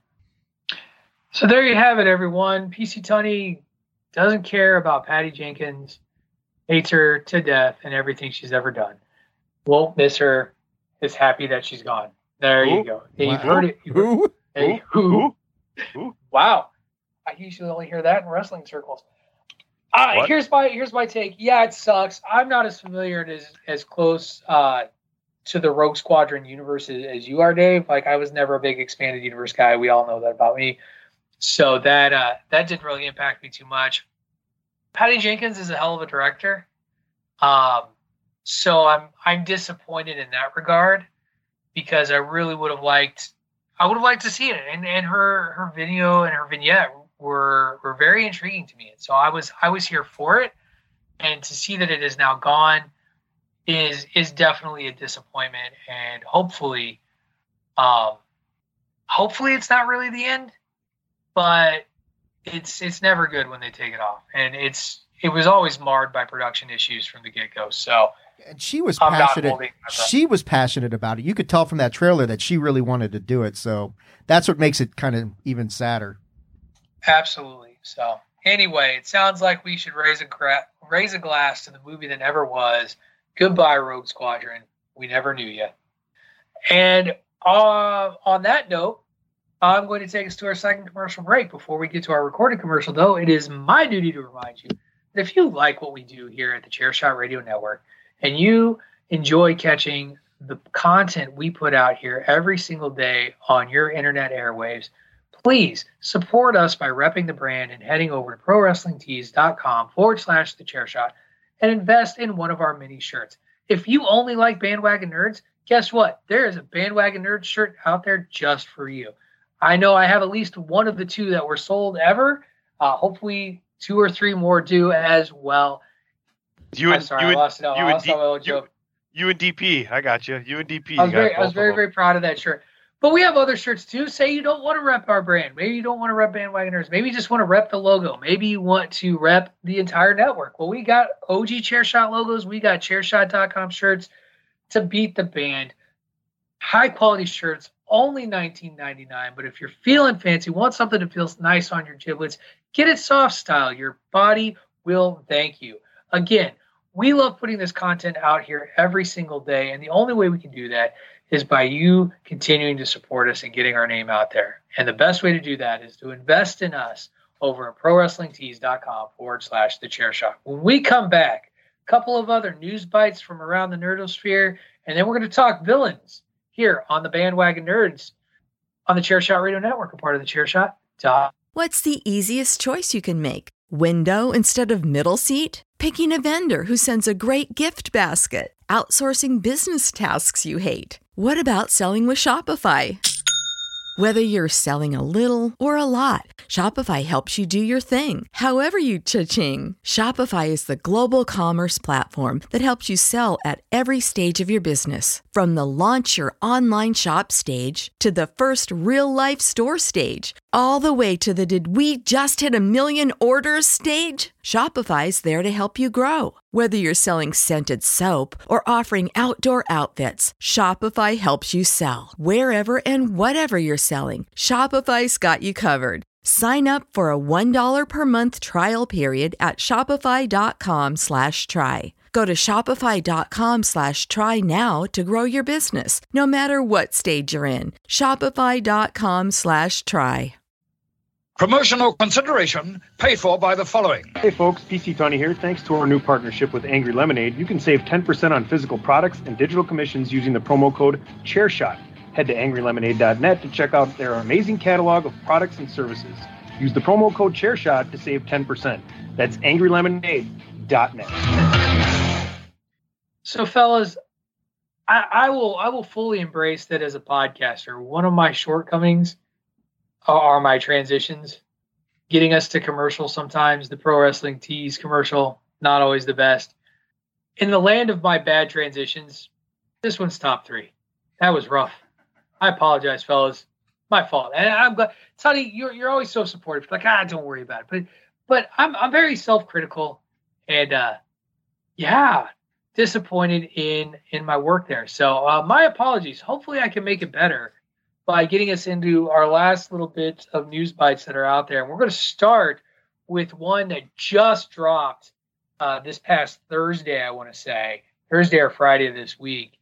Uh, Warner Brothers has announced that after what, like 20 years, 30 years, we are getting a sequel to the movie Constantine, starring Keanu Reeves, with Keanu Reeves reprising his role as Constantine.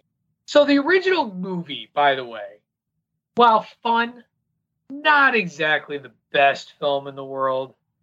This is this is striking while the Keanu Reeves fire is still very, very hot if you ask me, to pump out a, a DC property that people are going to get behind.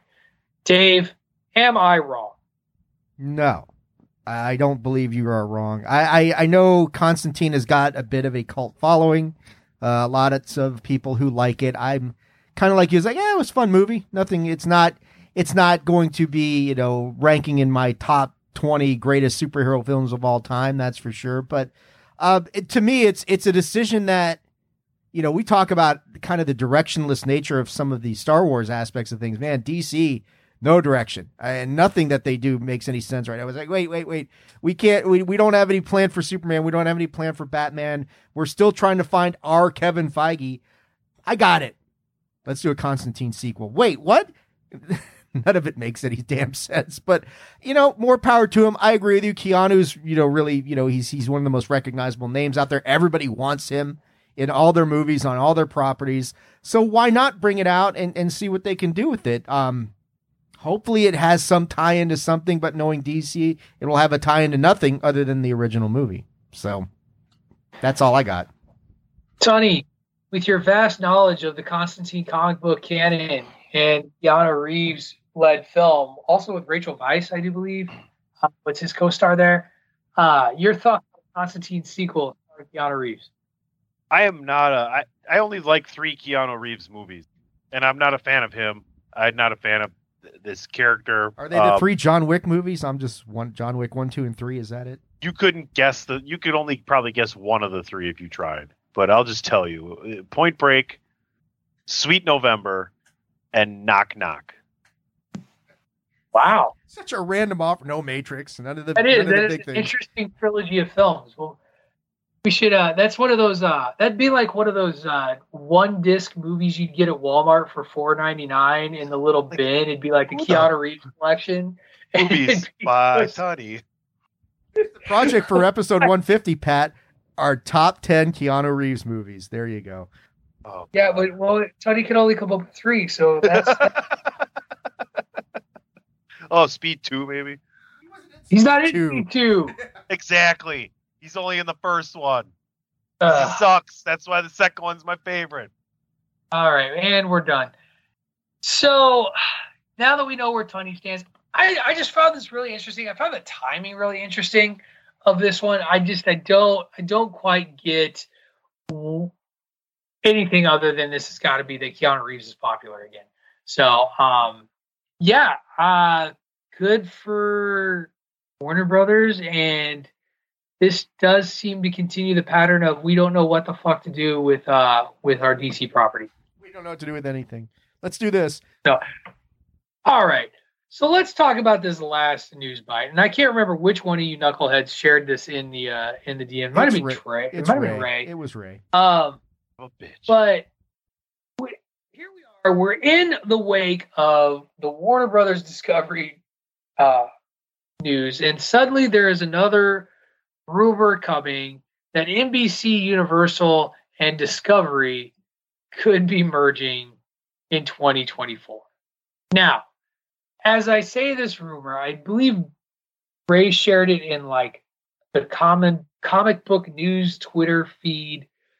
I searched it.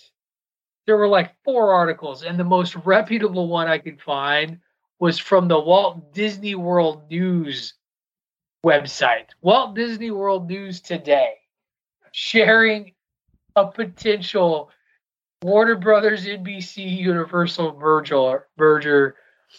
Um, Head freezing content. let's let's play. I do. The reason I did share this though is I do think this is the world we live in now, um, in terms of like entertainment conglomerates. Like I think this is it is definitely something that is going to continue to happen. But I also think it gets further into how we take in entertainment anymore, and that's through streaming. This is all just now an arms race to be the big, you know, to to own the streaming market because traditional television is is basic is not dead, but it's not it's not how we consume. And all of these mergers are about putting together a bank of content that you can then make a, make available exclusively to the masses. And so, rather than talk about the possibility of a Warner Brothers Universal merge, I thought I'd revisit this conversation that we've had several times. That if you're somebody who's old man yelling at cloud over having to get all these different streaming services now to watch what you want to watch, we've been telling you. And this sort of article is just a reminder that we ain't done yet. Tony, you took a deep breath. Go first. I think those people that are are upset about having to have all these different streamings are are looking at it the wrong way. First thing you can do is if you don't watch a lot of cable stations and you have like DirecTV or cable, cancel it. You can still get a digital antenna for as cheap as 10 fucking dollars and your picture will be better than it was when you had cable or satellite because over the air digital is the best fucking picture that you can get. Period. End of story you're to get a whole shit ton of sub channels you've never even seen before on there, plus all the networks. Now, you talk about I can't afford this many streaming subscriptions at a time. You don't have to have them at a time. You can pick one, two, three, or as many as you can afford to watch the shows you want. And when you're done, cancel it. Go grab the other one, the show you want to watch for a month or two. You can flip flop these streaming services without paying for nine or 10 of them at a time. There are ways to do this. You just, you're just not going to have appointment television anymore. You got to get over that fact. And man, I've been appointment television my entire life. Like I love TV more than anything. Like the the you want to know what spurred the streaming era? People falling in love with the DVR. Period. End of story. And we've talked about this. We've talked about how all these companies that are bigger are going to start consuming all these smaller companies before they have a chance to be even becoming one of the bigger companies. Right? Strength in numbers. We've We've had this discussion before. So that's fine. Whatever makes it cheaper. Because look at the WWE. How many years do we and I'm sorry to bring wrestling back into it, right? Sorry, not sorry, but it, No, it it's a- applies it's a here. good point. How how many years do we pay fucking thirty dollars for a pay per view, and then fifty dollars for a pay per view, and then sixty dollars for a pay per view, and then ninety dollars for an HD motherfucking pay per view, right? As we kept going on, and this isn't every year, fuckers. This is a fucking month. Every fucking month we dish this out. Twelve fucking times a year we did that shit, and now, and now I get everything on Peacock plus all my WWE pay per views for fucking I I do I when I'm going out to eat, I go out to fucking eat. I pay the top number. I ain't watching a fucking commercial. Go fuck yourself. I'm a DVR kid. This shit's gonna continue to happen until we end up with like network television did. Three to five major players. No, I'll, I'll You're, you're not wrong. No, you're not. And I'll, I'll even go. It was DVR that led to this, but it was also on demand, which the WWE network was a pioneer of uh, as far as like getting people to say, Oh, I can watch what I want on my own terms when I want to watch it. That's what sells this thing instead of like cable is like, well, I got to wait till they put something on that I want to record at a certain time so I can watch it later. So you're not beholden to the whim of these companies. But I think, yeah, Tuddy's right. You're seeing the compression of, of these things, and and you're going to get to the point where there's three to five major players. Um, yeah, it would be interesting to me is if if this was to actually happen That'd be uh, Universal Studios would be fun in, in in Florida where they've got all these Marvel characters and now well we've got the rights to these DC characters so you could you could get Avengers versus JLA in a theme park and and see how that goes. That might be kind of fun. But yeah, I don't know. And it's like to me it's like when he first posted it's like didn't they just merge with somebody and now we're to merge again like a year and a half later? It just mergers don't usually go that volatile, you know? So I don't see it happening, but it, it's it's kind of fun to speculate and, and see how this might all play out. Yeah, I, I, it's very possible that this is the next merger to take place. I just don't know that it'll happen that fast. I, I, the Warner Brothers Discovery thing, such as it is, needs to get that house in some semblance of order before they can then turn around and start working on the next merger, and and that's why sadly we've lost all these DC properties. Why you're you're seeing films fall off of their uh, their streaming services. Uh, I, mean, hell, we're still getting advertisements right now for HBO Max, even though we know HBO Max is dead in less than a year. So I don't I don't quite buy the story.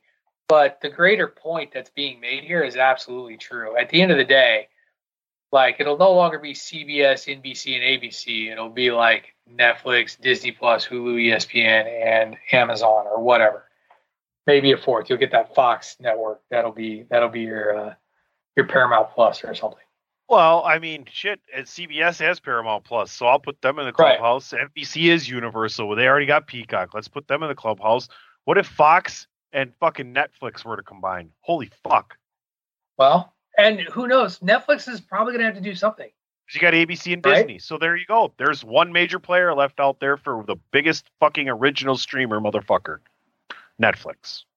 There's Amazon. Amazon is its own. It's Amazon is its own everything. Look at they had their very first and they have Thursday nights now. They have football. Like Amazon is its right. shit. I think that's the that's they, they should buy the CW. I think that I think I think my favorite thing about this whole shift, and that's the other thing that we we haven't really talked about, is the way that uh, sports, in particular, are, are, flocking to streaming. Like you, you brought up the NFL. Uh, like they're streaming on Amazon. They're streaming somewhere else, isn't there? Like a streaming deal somewhere. Baseball, had, like oh, yeah. has Apple. a streaming game on Apple.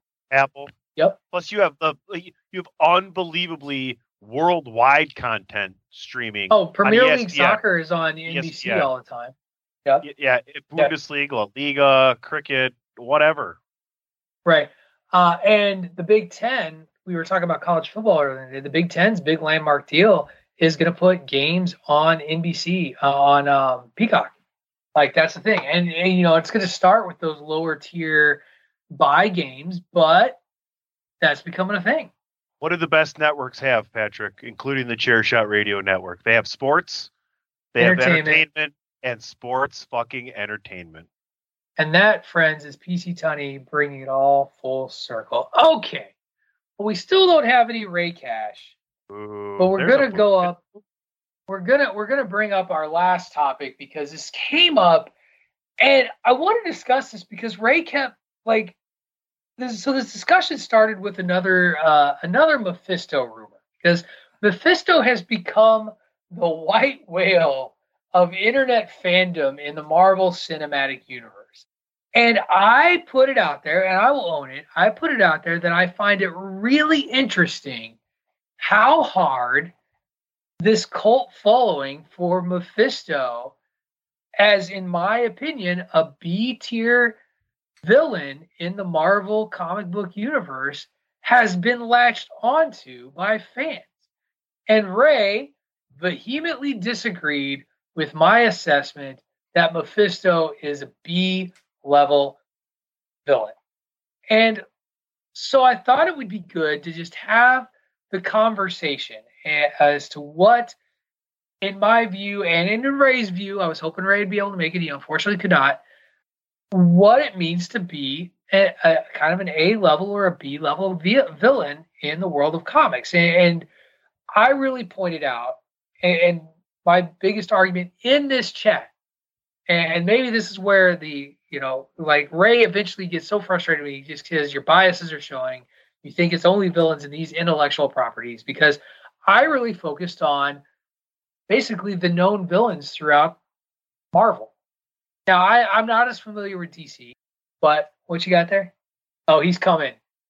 T- Tunney texting Ray to drag him on so that we can get to a fight because uh, Tony Tony likes to stir the pot just as much as Dave tried to stir the pot after we come to a conclusion. You love basically it. Don't my, deny it. Basically, my point was is that Mephisto, ridiculously powerful as he is, uh oh, Brad, he's, he's this not, is pre-warfare, pre-warfare coming. Uh oh, he's not on the show, so I'm starting my argument. Yeah. Uh, Mephisto, no ridiculously as powerful as he is, he's not what I would consider an A tier Marvel villain because he is not this ever present known entity throughout Marvel, period. And that was a bridge too far. And Ray vehemently disagreed and said that I was uh, that I was biased. And, so I'm going to start this conversation with Dave. You're you're the other resident comic book reader, and you made some points about what you would argue makes an A tier villain. What to you makes an A tier villain in comic book. Well, actually, it's funny. Ray and I discussed this. He actually texted me or messaged me, DM'd me a little privately to, oh, see, to see what I thought about it. And, uh, you know, I, I think for the most part, I, I tended to kind of side with you a little bit uh, on this, Pat, on the Mephisto side, because I think there's just a number of factors that you, you can't just blanket say, yeah, that's that's top level. He's top shelf. He's not. Because to me, it's like, who's the villain tied to, intricately tied to. Because yeah, no, you know, you you could be the. Here's an example, and, and I know Ray and I kind of agreed on this that with the DC villains, the DC villains are, are, a little bit more easily defined as far as like who's top shelf or not. You can look at that; they pass a different sort of smell test. But take a look at like a character like Lobo. Okay, Lobo should be a top level villain just on his power set alone. He's virtually indestructible. Um, he, he's just he's he's a badass character. He's this and that. But when you look at who he's tied to, he's not really affiliated with anybody, so he kind of gets overlooked.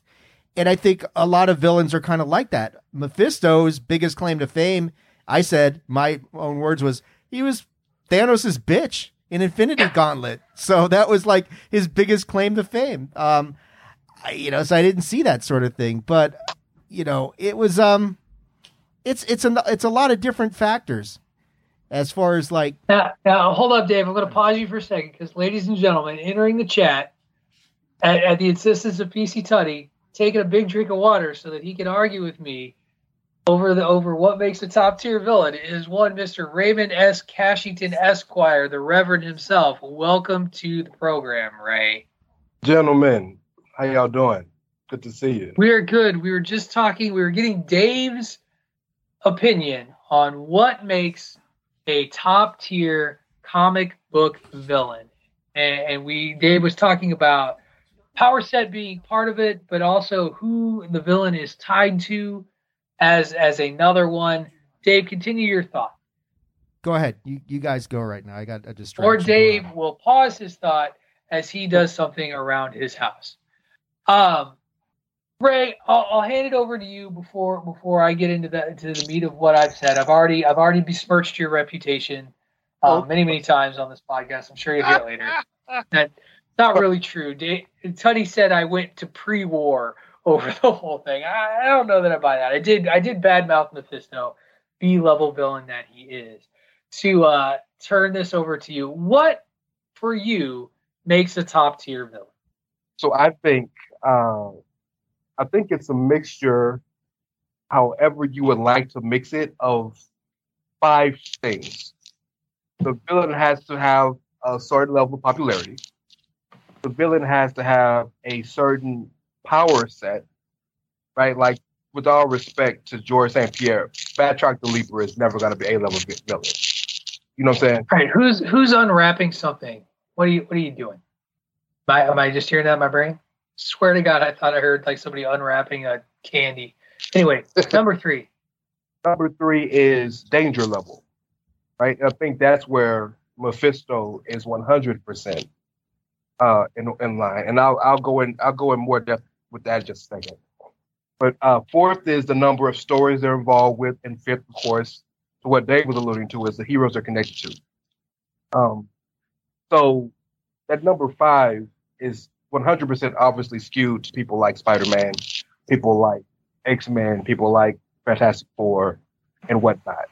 But if we're talking about Mephisto, Mephisto is the reason Ghost Rider exists, right? Mephisto is involved in a lot of people's stories that maybe secondhand or maybe they don't fight him, but he's involved in a lot more than I think we give him credit for if we're thinking from a comic perspective. But I want to go back to Danger Level real fast because this is the one argument me and you didn't get to have that day. Um, I think DC and and Marvel, particularly those two, oftentimes make villains that are so overpowered or so nigh unbeatable that they put them in their own world so that their stories they're not told they don't have stories from them told very often.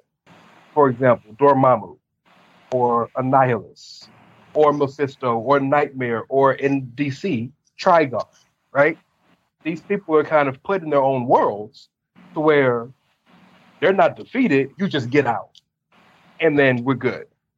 And that's why you don't see these people put in stories as often as someone like Doctor Doom is, or as or we're talking street level stuff like someone like Kingpin or Norman Osborn. But I think Mephisto is a is a A level villain. I don't know if that was what you, how you brought it up uh, the conversation. I think it's a, it's A level villain because he's one of the most dangerous people in the Marvel cinematic in the Marvel universe, just in general. That's un, that's unquestioned. He's connected to a ton of heroes and a, a, a ton of stories we're not thinking of. Does he have the immediacy of comic stories like Thanos and the Infinity Gauntlet, or or things of that nature, or Doom and um, Secret Wars or something like that? No, but I guarantee you, if you've heard of Ghost Rider, if you know the story of Wanda losing her children, and there's many more stories, he has immediacy to those. And of course, the danger level and the power set. Is he popular? I will give you that a thousand times. Not that, not not to the level that I think we would expect your standard A level villain to be. But then also, the whole reason he was brought up is because everybody wants to see him in MCU. So clearly, he's more popular than both of us are giving him credit for. Do, does everybody want to see him in the MCU, or is this like the internet wrestling community, as we've been talking about a lot of wrestling on this week's show? Is there a subset of a population that got really excited about this that are like, "Ooh, Mephisto"? Because I I hear what you're saying, I do, and you know, and you we, in our argument on in our conversation, I won't call it an argument. We didn't, we didn't throw fisticuffs or anything like that. In our disagreement, uh, kind of the big crux of our difference, and I'll even own it, is you know how is that character known slash used amongst in the world of, of of comics and Mephisto. I would argue he's a guy. He's never the guy, or very rarely is he the guy. And mm-hmm. that makes a big difference in whether or not I call them an A or B level character. Like I still argue his most known work to a hero was to Spider-Man, and that was the you know the brand new day story when he sure. saves May's life and erases Peter Parker's existence and, and gets the last laugh because like MJ still knows, um, but they can never be together, that sort of thing. But Peter doesn't know that MJ knows and all that. Uh, in using the the description that, that you did of like your criteria, what the way I would visualize it, and you see this in a lot of uh, whether you would call it a trading card or even hell, if you go to like a website, there'd be like this circle, right, with like branches, and they'd plot the points on the branches, and the bigger the kind of the bigger the circle, the bigger the star it kind of makes, the bigger deal it is. And I think that the that it does really matter that sure Mephisto is around and available and, and everywhere, but again, he's not the guy, and I don't think he's the known entity that you know that you would believe him to be. Uh, I think that when we're looking at this in the context of the MCU, sure, they they can make him a big villain. I mean, they did it with some characters you wouldn't have expected, but you, you know, it's like okay, and I wouldn't say that I'd be disappointed. I wouldn't even say that I would perceive Mephisto as like not a threat to whoever. I just don't. I, I just don't find him to be uh, the the kind of the top level guy, the guy. Um, power said be damned, universe be damned. I think that being tied to a superhero is is a big deal. I think there's a reason that Lex Luthor, who is not powered, well, I mean he's got money, so there's that power. Um, but you know he's you know, you ask most people who's Superman's biggest rival, he's going to be one of the first three that gets mentioned, if not the first one almost every time. And he's certainly not a super powered character. He's the criminal mastermind that also, I think, as a character, and this is the other thing that it really, to me, matters and is always what I've argued makes Marvel special, but also makes a character like, I'll use Lex Luthor again special.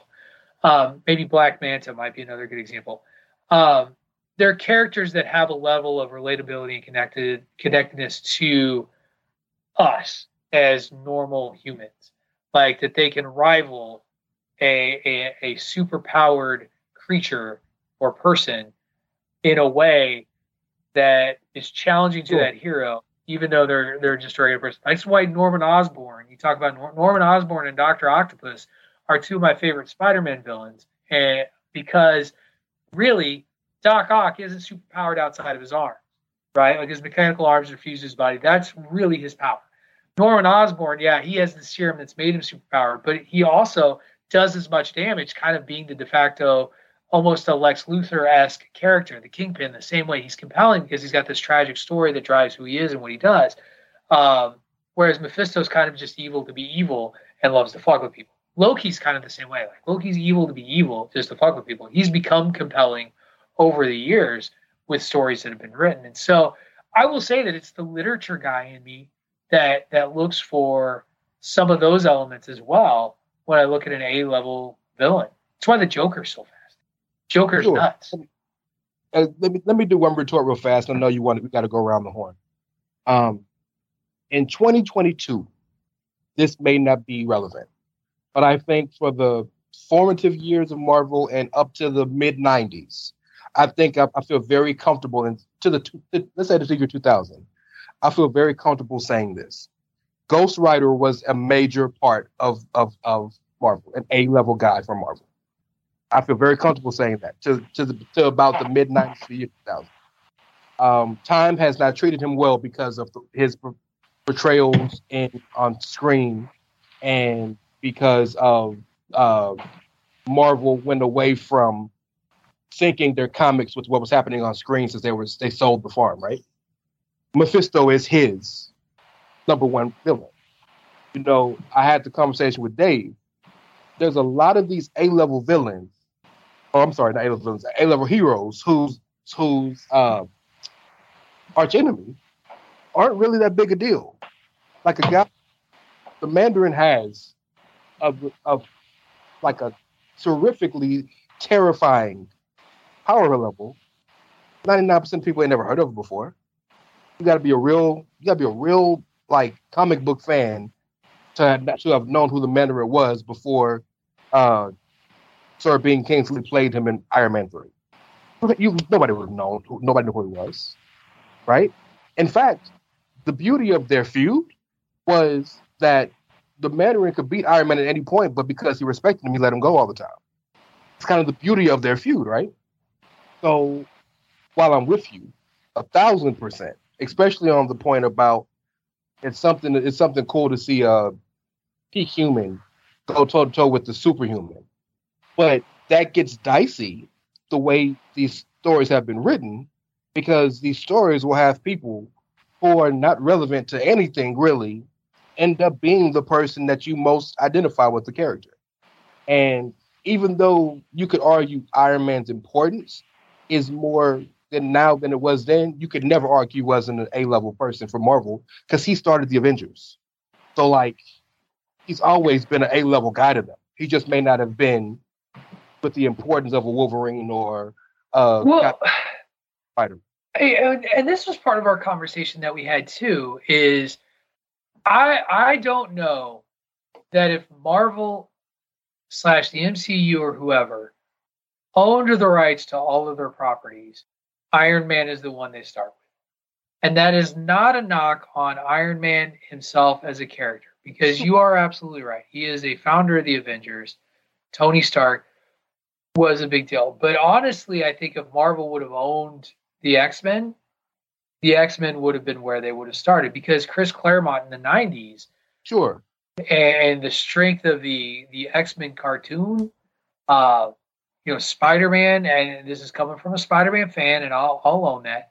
Spider Man, for all of its his faults, bigger property than than Iron Man.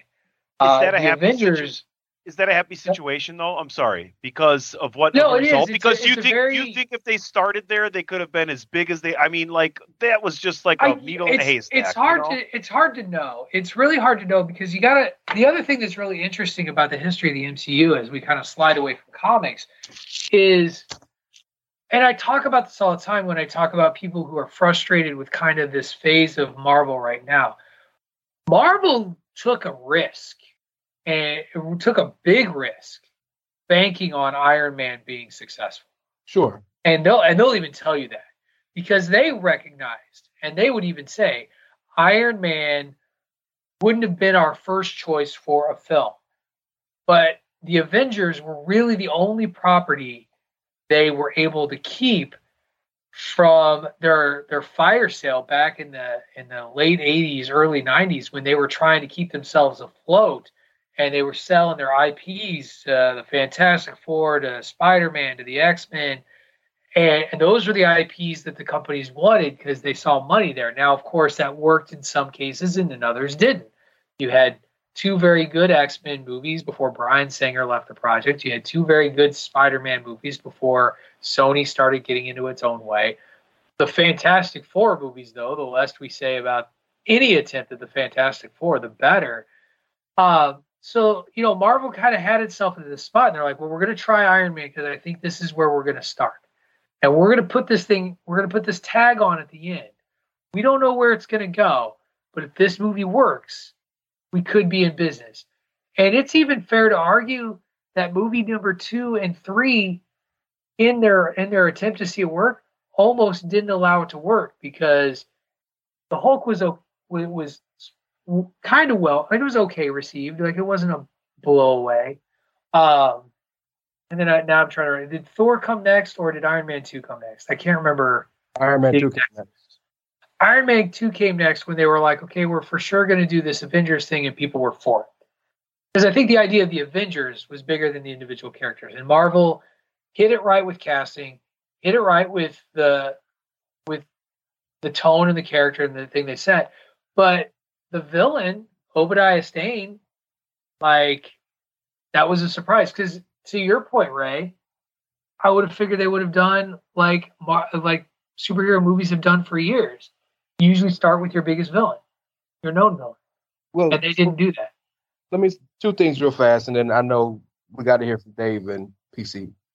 Number one, everything you said is spot on, but I I I want to make sure that I, I speak up for this because I don't want. It feels like you're saying all those facts about the Iron Man movie in a in a secondhand way to kind of discredit him from being top level guy. Just because just because they wouldn't gonna they wouldn't have started with him if they could have doesn't mean he wasn't still an A levels hero. No, not at all. But I'm just saying he's not the first A level hero they would have gone no, with. How's that? Absolutely. No, sure. Flash is an uh, Flash is a level hero in in DC. He they would have nobody would ever started with Flash in the DC universe, right? Right. Ant Man Ant Man is another guy, right?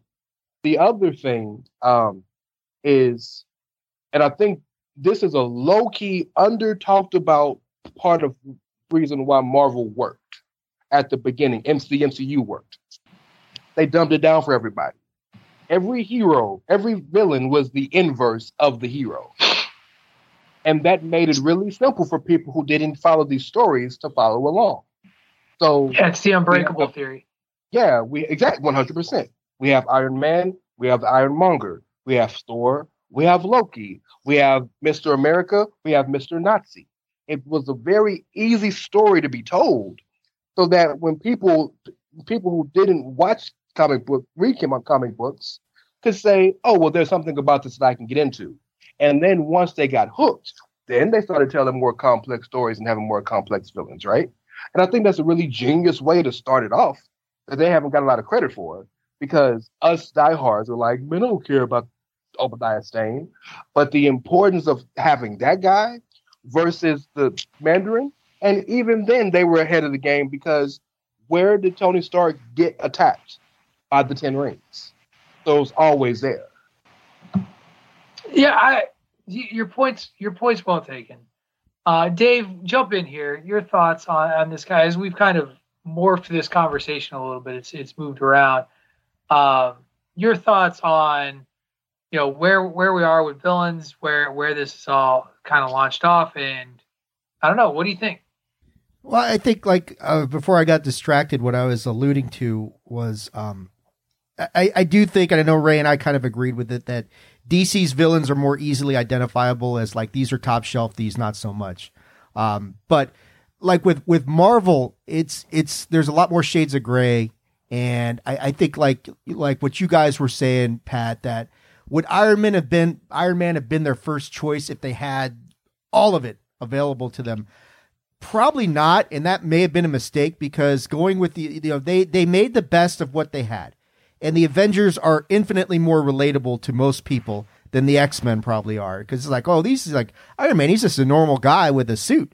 You know, he doesn't have mut- mutated genetics and adamantium claws, and and like you're saying, some of the uh, the first two X Men movies were were good, but I mean, some better than good, and then the last one. But I mean, like when you're looking at what what the MCU did was they kind of went into this whole thing saying we've got all this, you know, this stuff we can use, and we're going to use this as an idea and revolve everything around that. So it, it does. I, I think the, you know the MCU does kind of put a different sort of filter over our eyes as far as like who's a big villain, who's the top level, who's not. Absolutely.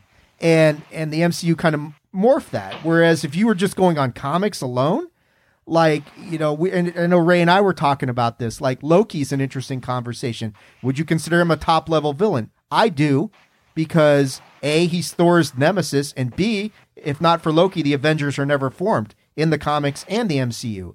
So there's a mm-hmm. big impact to that character that kind of colors that for me. I had a question like I asked Ray, and I'll, I'll put it to you, Patrick, because I was wondering what your thought on it is. Is Kraven a top level villain? I know Spider Man. Oh God, no. Okay, so no. So see, that... Cra- Kraven, and and again, it's not. And I do think there is something to be said about the strength of the Marvel Rogues Gallery versus the DC Rogues Gallery as well, just in general, in terms of if you and this goes back to popularity as much as anything but if you go to any person on the street and said name some superhero villains before this ever hit you're probably going to get what the joker probably lex like Luthor. the joke the joker lex luthor you i honest to god you'll get thanos who would be now. the first marvel what you'll get thanos, you get thanos now. now but yeah let's let's take the movies out of the equation who do you think would be the first marvel villain that somebody would rattle off Magneto as a as a comic book villain if, if you were just to say anything. I don't. I don't. Right? I think right now. Maybe. Wait, wait. I should no, answer this question. Uh, movies not movies not. If you didn't know about the movies, movies didn't exist. We just said name some superhero villains. What would be a what would be the Marvel movie villain that you would think of? Right, and I should answer this question, right? Like right. I'd be the Go one ahead. to answer. Sure. And but so and and I take out the MCU. I take oh. out the MCU. Yeah, you can't. You got to act as if movies didn't exist. Here's the here's the here's the answer. None. I think I think Magneto would Magneto I, someone. Not a fucking clue. I I'll would probably I would say for me it'd be Doctor Doom or Green Goblin. That'd but hold be, on, hold on. Choice. So what movies don't exist. Like nobody, I don't like. I don't know who, if movies don't exist, and I'm not reading the comics. Think of I, where am I? But hold on, you've never. So I, I get the movies thing, yeah, but you never watched the X Men the, the the TV show, the, the the cartoon. Magneto is a guy that's known by a lot of people. If, I didn't I, listen, and this is why I say a happy situation because I wasn't an X Men fan.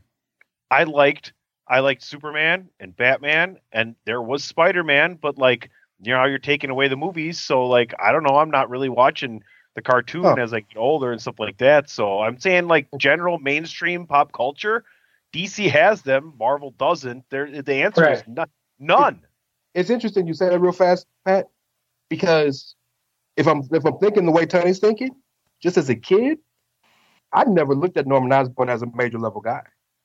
Yeah, because he wasn't because the, the, he was he was a major level guy in the comics, but in, in popular culture, honestly. So Tony brought up the animated series, and what's really interesting about bringing up the animated series in regards to Spider-Man, the Kingpin was was the guy yeah. that they focused on in the animated series.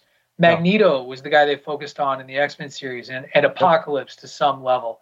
Uh, and so, Mar, but yeah, Marvel's Rogues Gallery. While I I love them as characters. I think there's an argument that none of them were particularly A-listers outside of a Doctor Doom. Like, and and even then, it's like, you know, when you think about that, that's kind of crazy. Now, the longevity of Marvel Comics, you know, they existed in the '60s, so they and they didn't go away, and and so those characters were compelling and creative. But, you know, I I most everybody that I would ever ask you, like, if I just said name a comic book villain, the Joker would be number one. Yeah. Like yeah. you look at our you look at our villain draft, Lex Luthor. It didn't matter what anybody else picked. Second. Whoever had the Joker had a leg up. Now they may not have won. I don't even remember if the team I with the Joker won. Destroyed. I got destroyed, but Was it? it? wasn't close. Oh, you had the Joker? And oh, and, well, and Harley, and it didn't matter. Well, because you know Harley's kind of a tweener now. Other, She's like the Stone Cold Steve Austin of, voting, of villains. So yeah, your burner but accounts, anyway, Tony, that's what was involved. Bro, no, listen, we're gonna have to. Bro, Wirtz, bro, Wirtz, bro. No, it's the Wirtz brothers. They have way more backup than necessary for this kind of situation. You will never, they'll never lose. Dave will never lose. Uh, not Fair you, enough. the well, other one. So anyway, I, I think this is a discussion that could go on forever. I do think that um, you know, I, I think that at the end of the day, whatever makes a character an A level level villain to you, embrace him. If you love Mephisto and he's your guy, make him your guy. If well, you're like me, you'll love you some Lex Luthor and some uh, and some Norman Osborn. That's the way to do it. I would say we you know have. I would say we have two A level villains on Chairshot Radio Network. And one of them's on one of them's on this show. So yeah, guy right in now. the chair. Oh, the other one's Chris. Funny. Um, as long as we all agree that Brainiac can go fuck himself, I don't care. All right. He'd think of a way. Bold statement to close the show. Boo. Ray, thank you very much for coming on the show. Here's my big question, though. Next week, episode yes. 150, is Ray Cash going to be on episode 150 of Bandwagon Nerds? Oh, I'll make the time, brother. I'll, I'll, I'll. Oh, now he's making the time. Now he oh, probably forced his hand, asshole. There's villain. There's villain number one. Way to go. I will embrace. In fact, I may change my Twitter profile to just say the villain of the Chairshot Radio Network. Villain number we one. Gotta, we got to bring. We got to get a full house for 150. Tony, reach out. To you really want this to be an eight-hour fucking podcast next That's week? right. Jesus Christ. We're gonna do Ray. We'll we're gonna do a we'll watch along. We are gonna do you, a watch along of Rise up, of Skywalker. Ray, you down? You guys can put up the plat signal, and Patrick and Dave and Ray. I will effort DP to try and at least make a timely drop in if I can. That's the best I can try to do. So if you want that, uh, I mean, I'd love to see DP. I haven't seen him in forever. That'd be very exciting to do. But um, okay, well, we'll cross that bridge next week when 150 uh, hits your internet airwaves. We are going to head out now. But before we do, gentlemen, let's do a once around. Remind everybody where they can find you on the Chairshot Radio Network and how to follow you on the socials. This week, we will start with the lawyer, David Ungar. You can find me at Ray's house hanging out and debating with him about the best villains on a daily basis. Let's but... go. Let's go. You can find me on Twitter at AttitudeAg, at AttitudeAGG, and Facebook.com slash Attitude of Aggression. PC Tunney. Listen to DWI Podcast, Chair Shot 100. We just dropped uh, 91 through 100 next week. We got 81 through 90. Uh, we'll have another guest on. But I, uh, Patrick, put on your suggestion cup because I would say a bandwagon nerds battle duel to death on things in the chat that happen between two guys, and then whoever else is on the show gets to pick what argument they like best because you guys had it today. It's good content when two people argue about something and they know what they're talking about. So you take it under consideration. Hope I got more of the tip than the balls and the cup situation there. It's gonna be me and Patrick. Every, it's gonna be me and Patrick every week. we don't disagree on everything, everything, man. That's not true. No, but when Um, we do, we disagree. We like go at That's it. true. Here, this this just for you, just because. All right, Ray. Tell everybody where they can find you on the socials and on the network. You can find me um, at the Twitter for my second job at LJ underscore era eight. Okay. Can they listen to you anywhere, or are you just gonna leave it at that?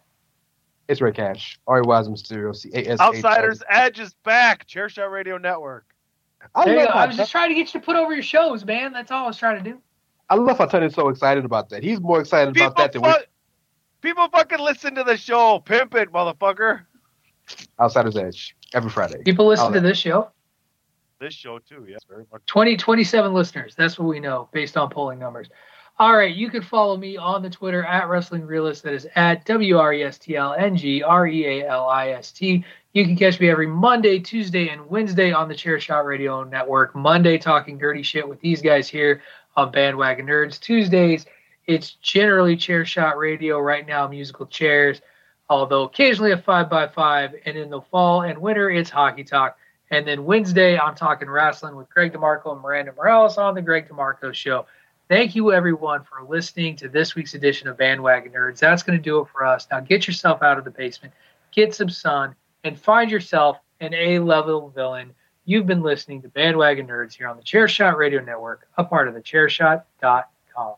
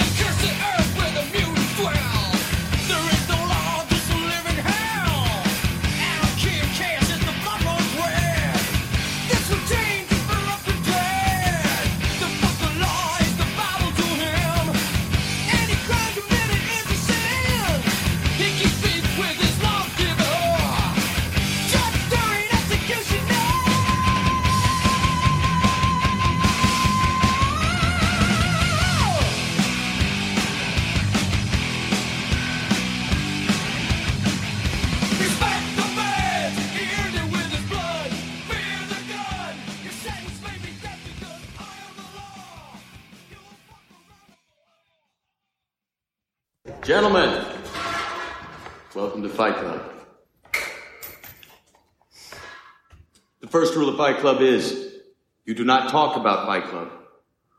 Second rule of Fight Club is you do not talk about Fight Club.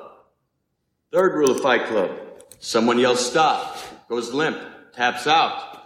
The fight is over. Fourth rule only two guys to a fight. Fifth rule one fight at a time, fellas. Sixth rule no shirts, no shoes. Seventh rule fights will go on as long as they have to.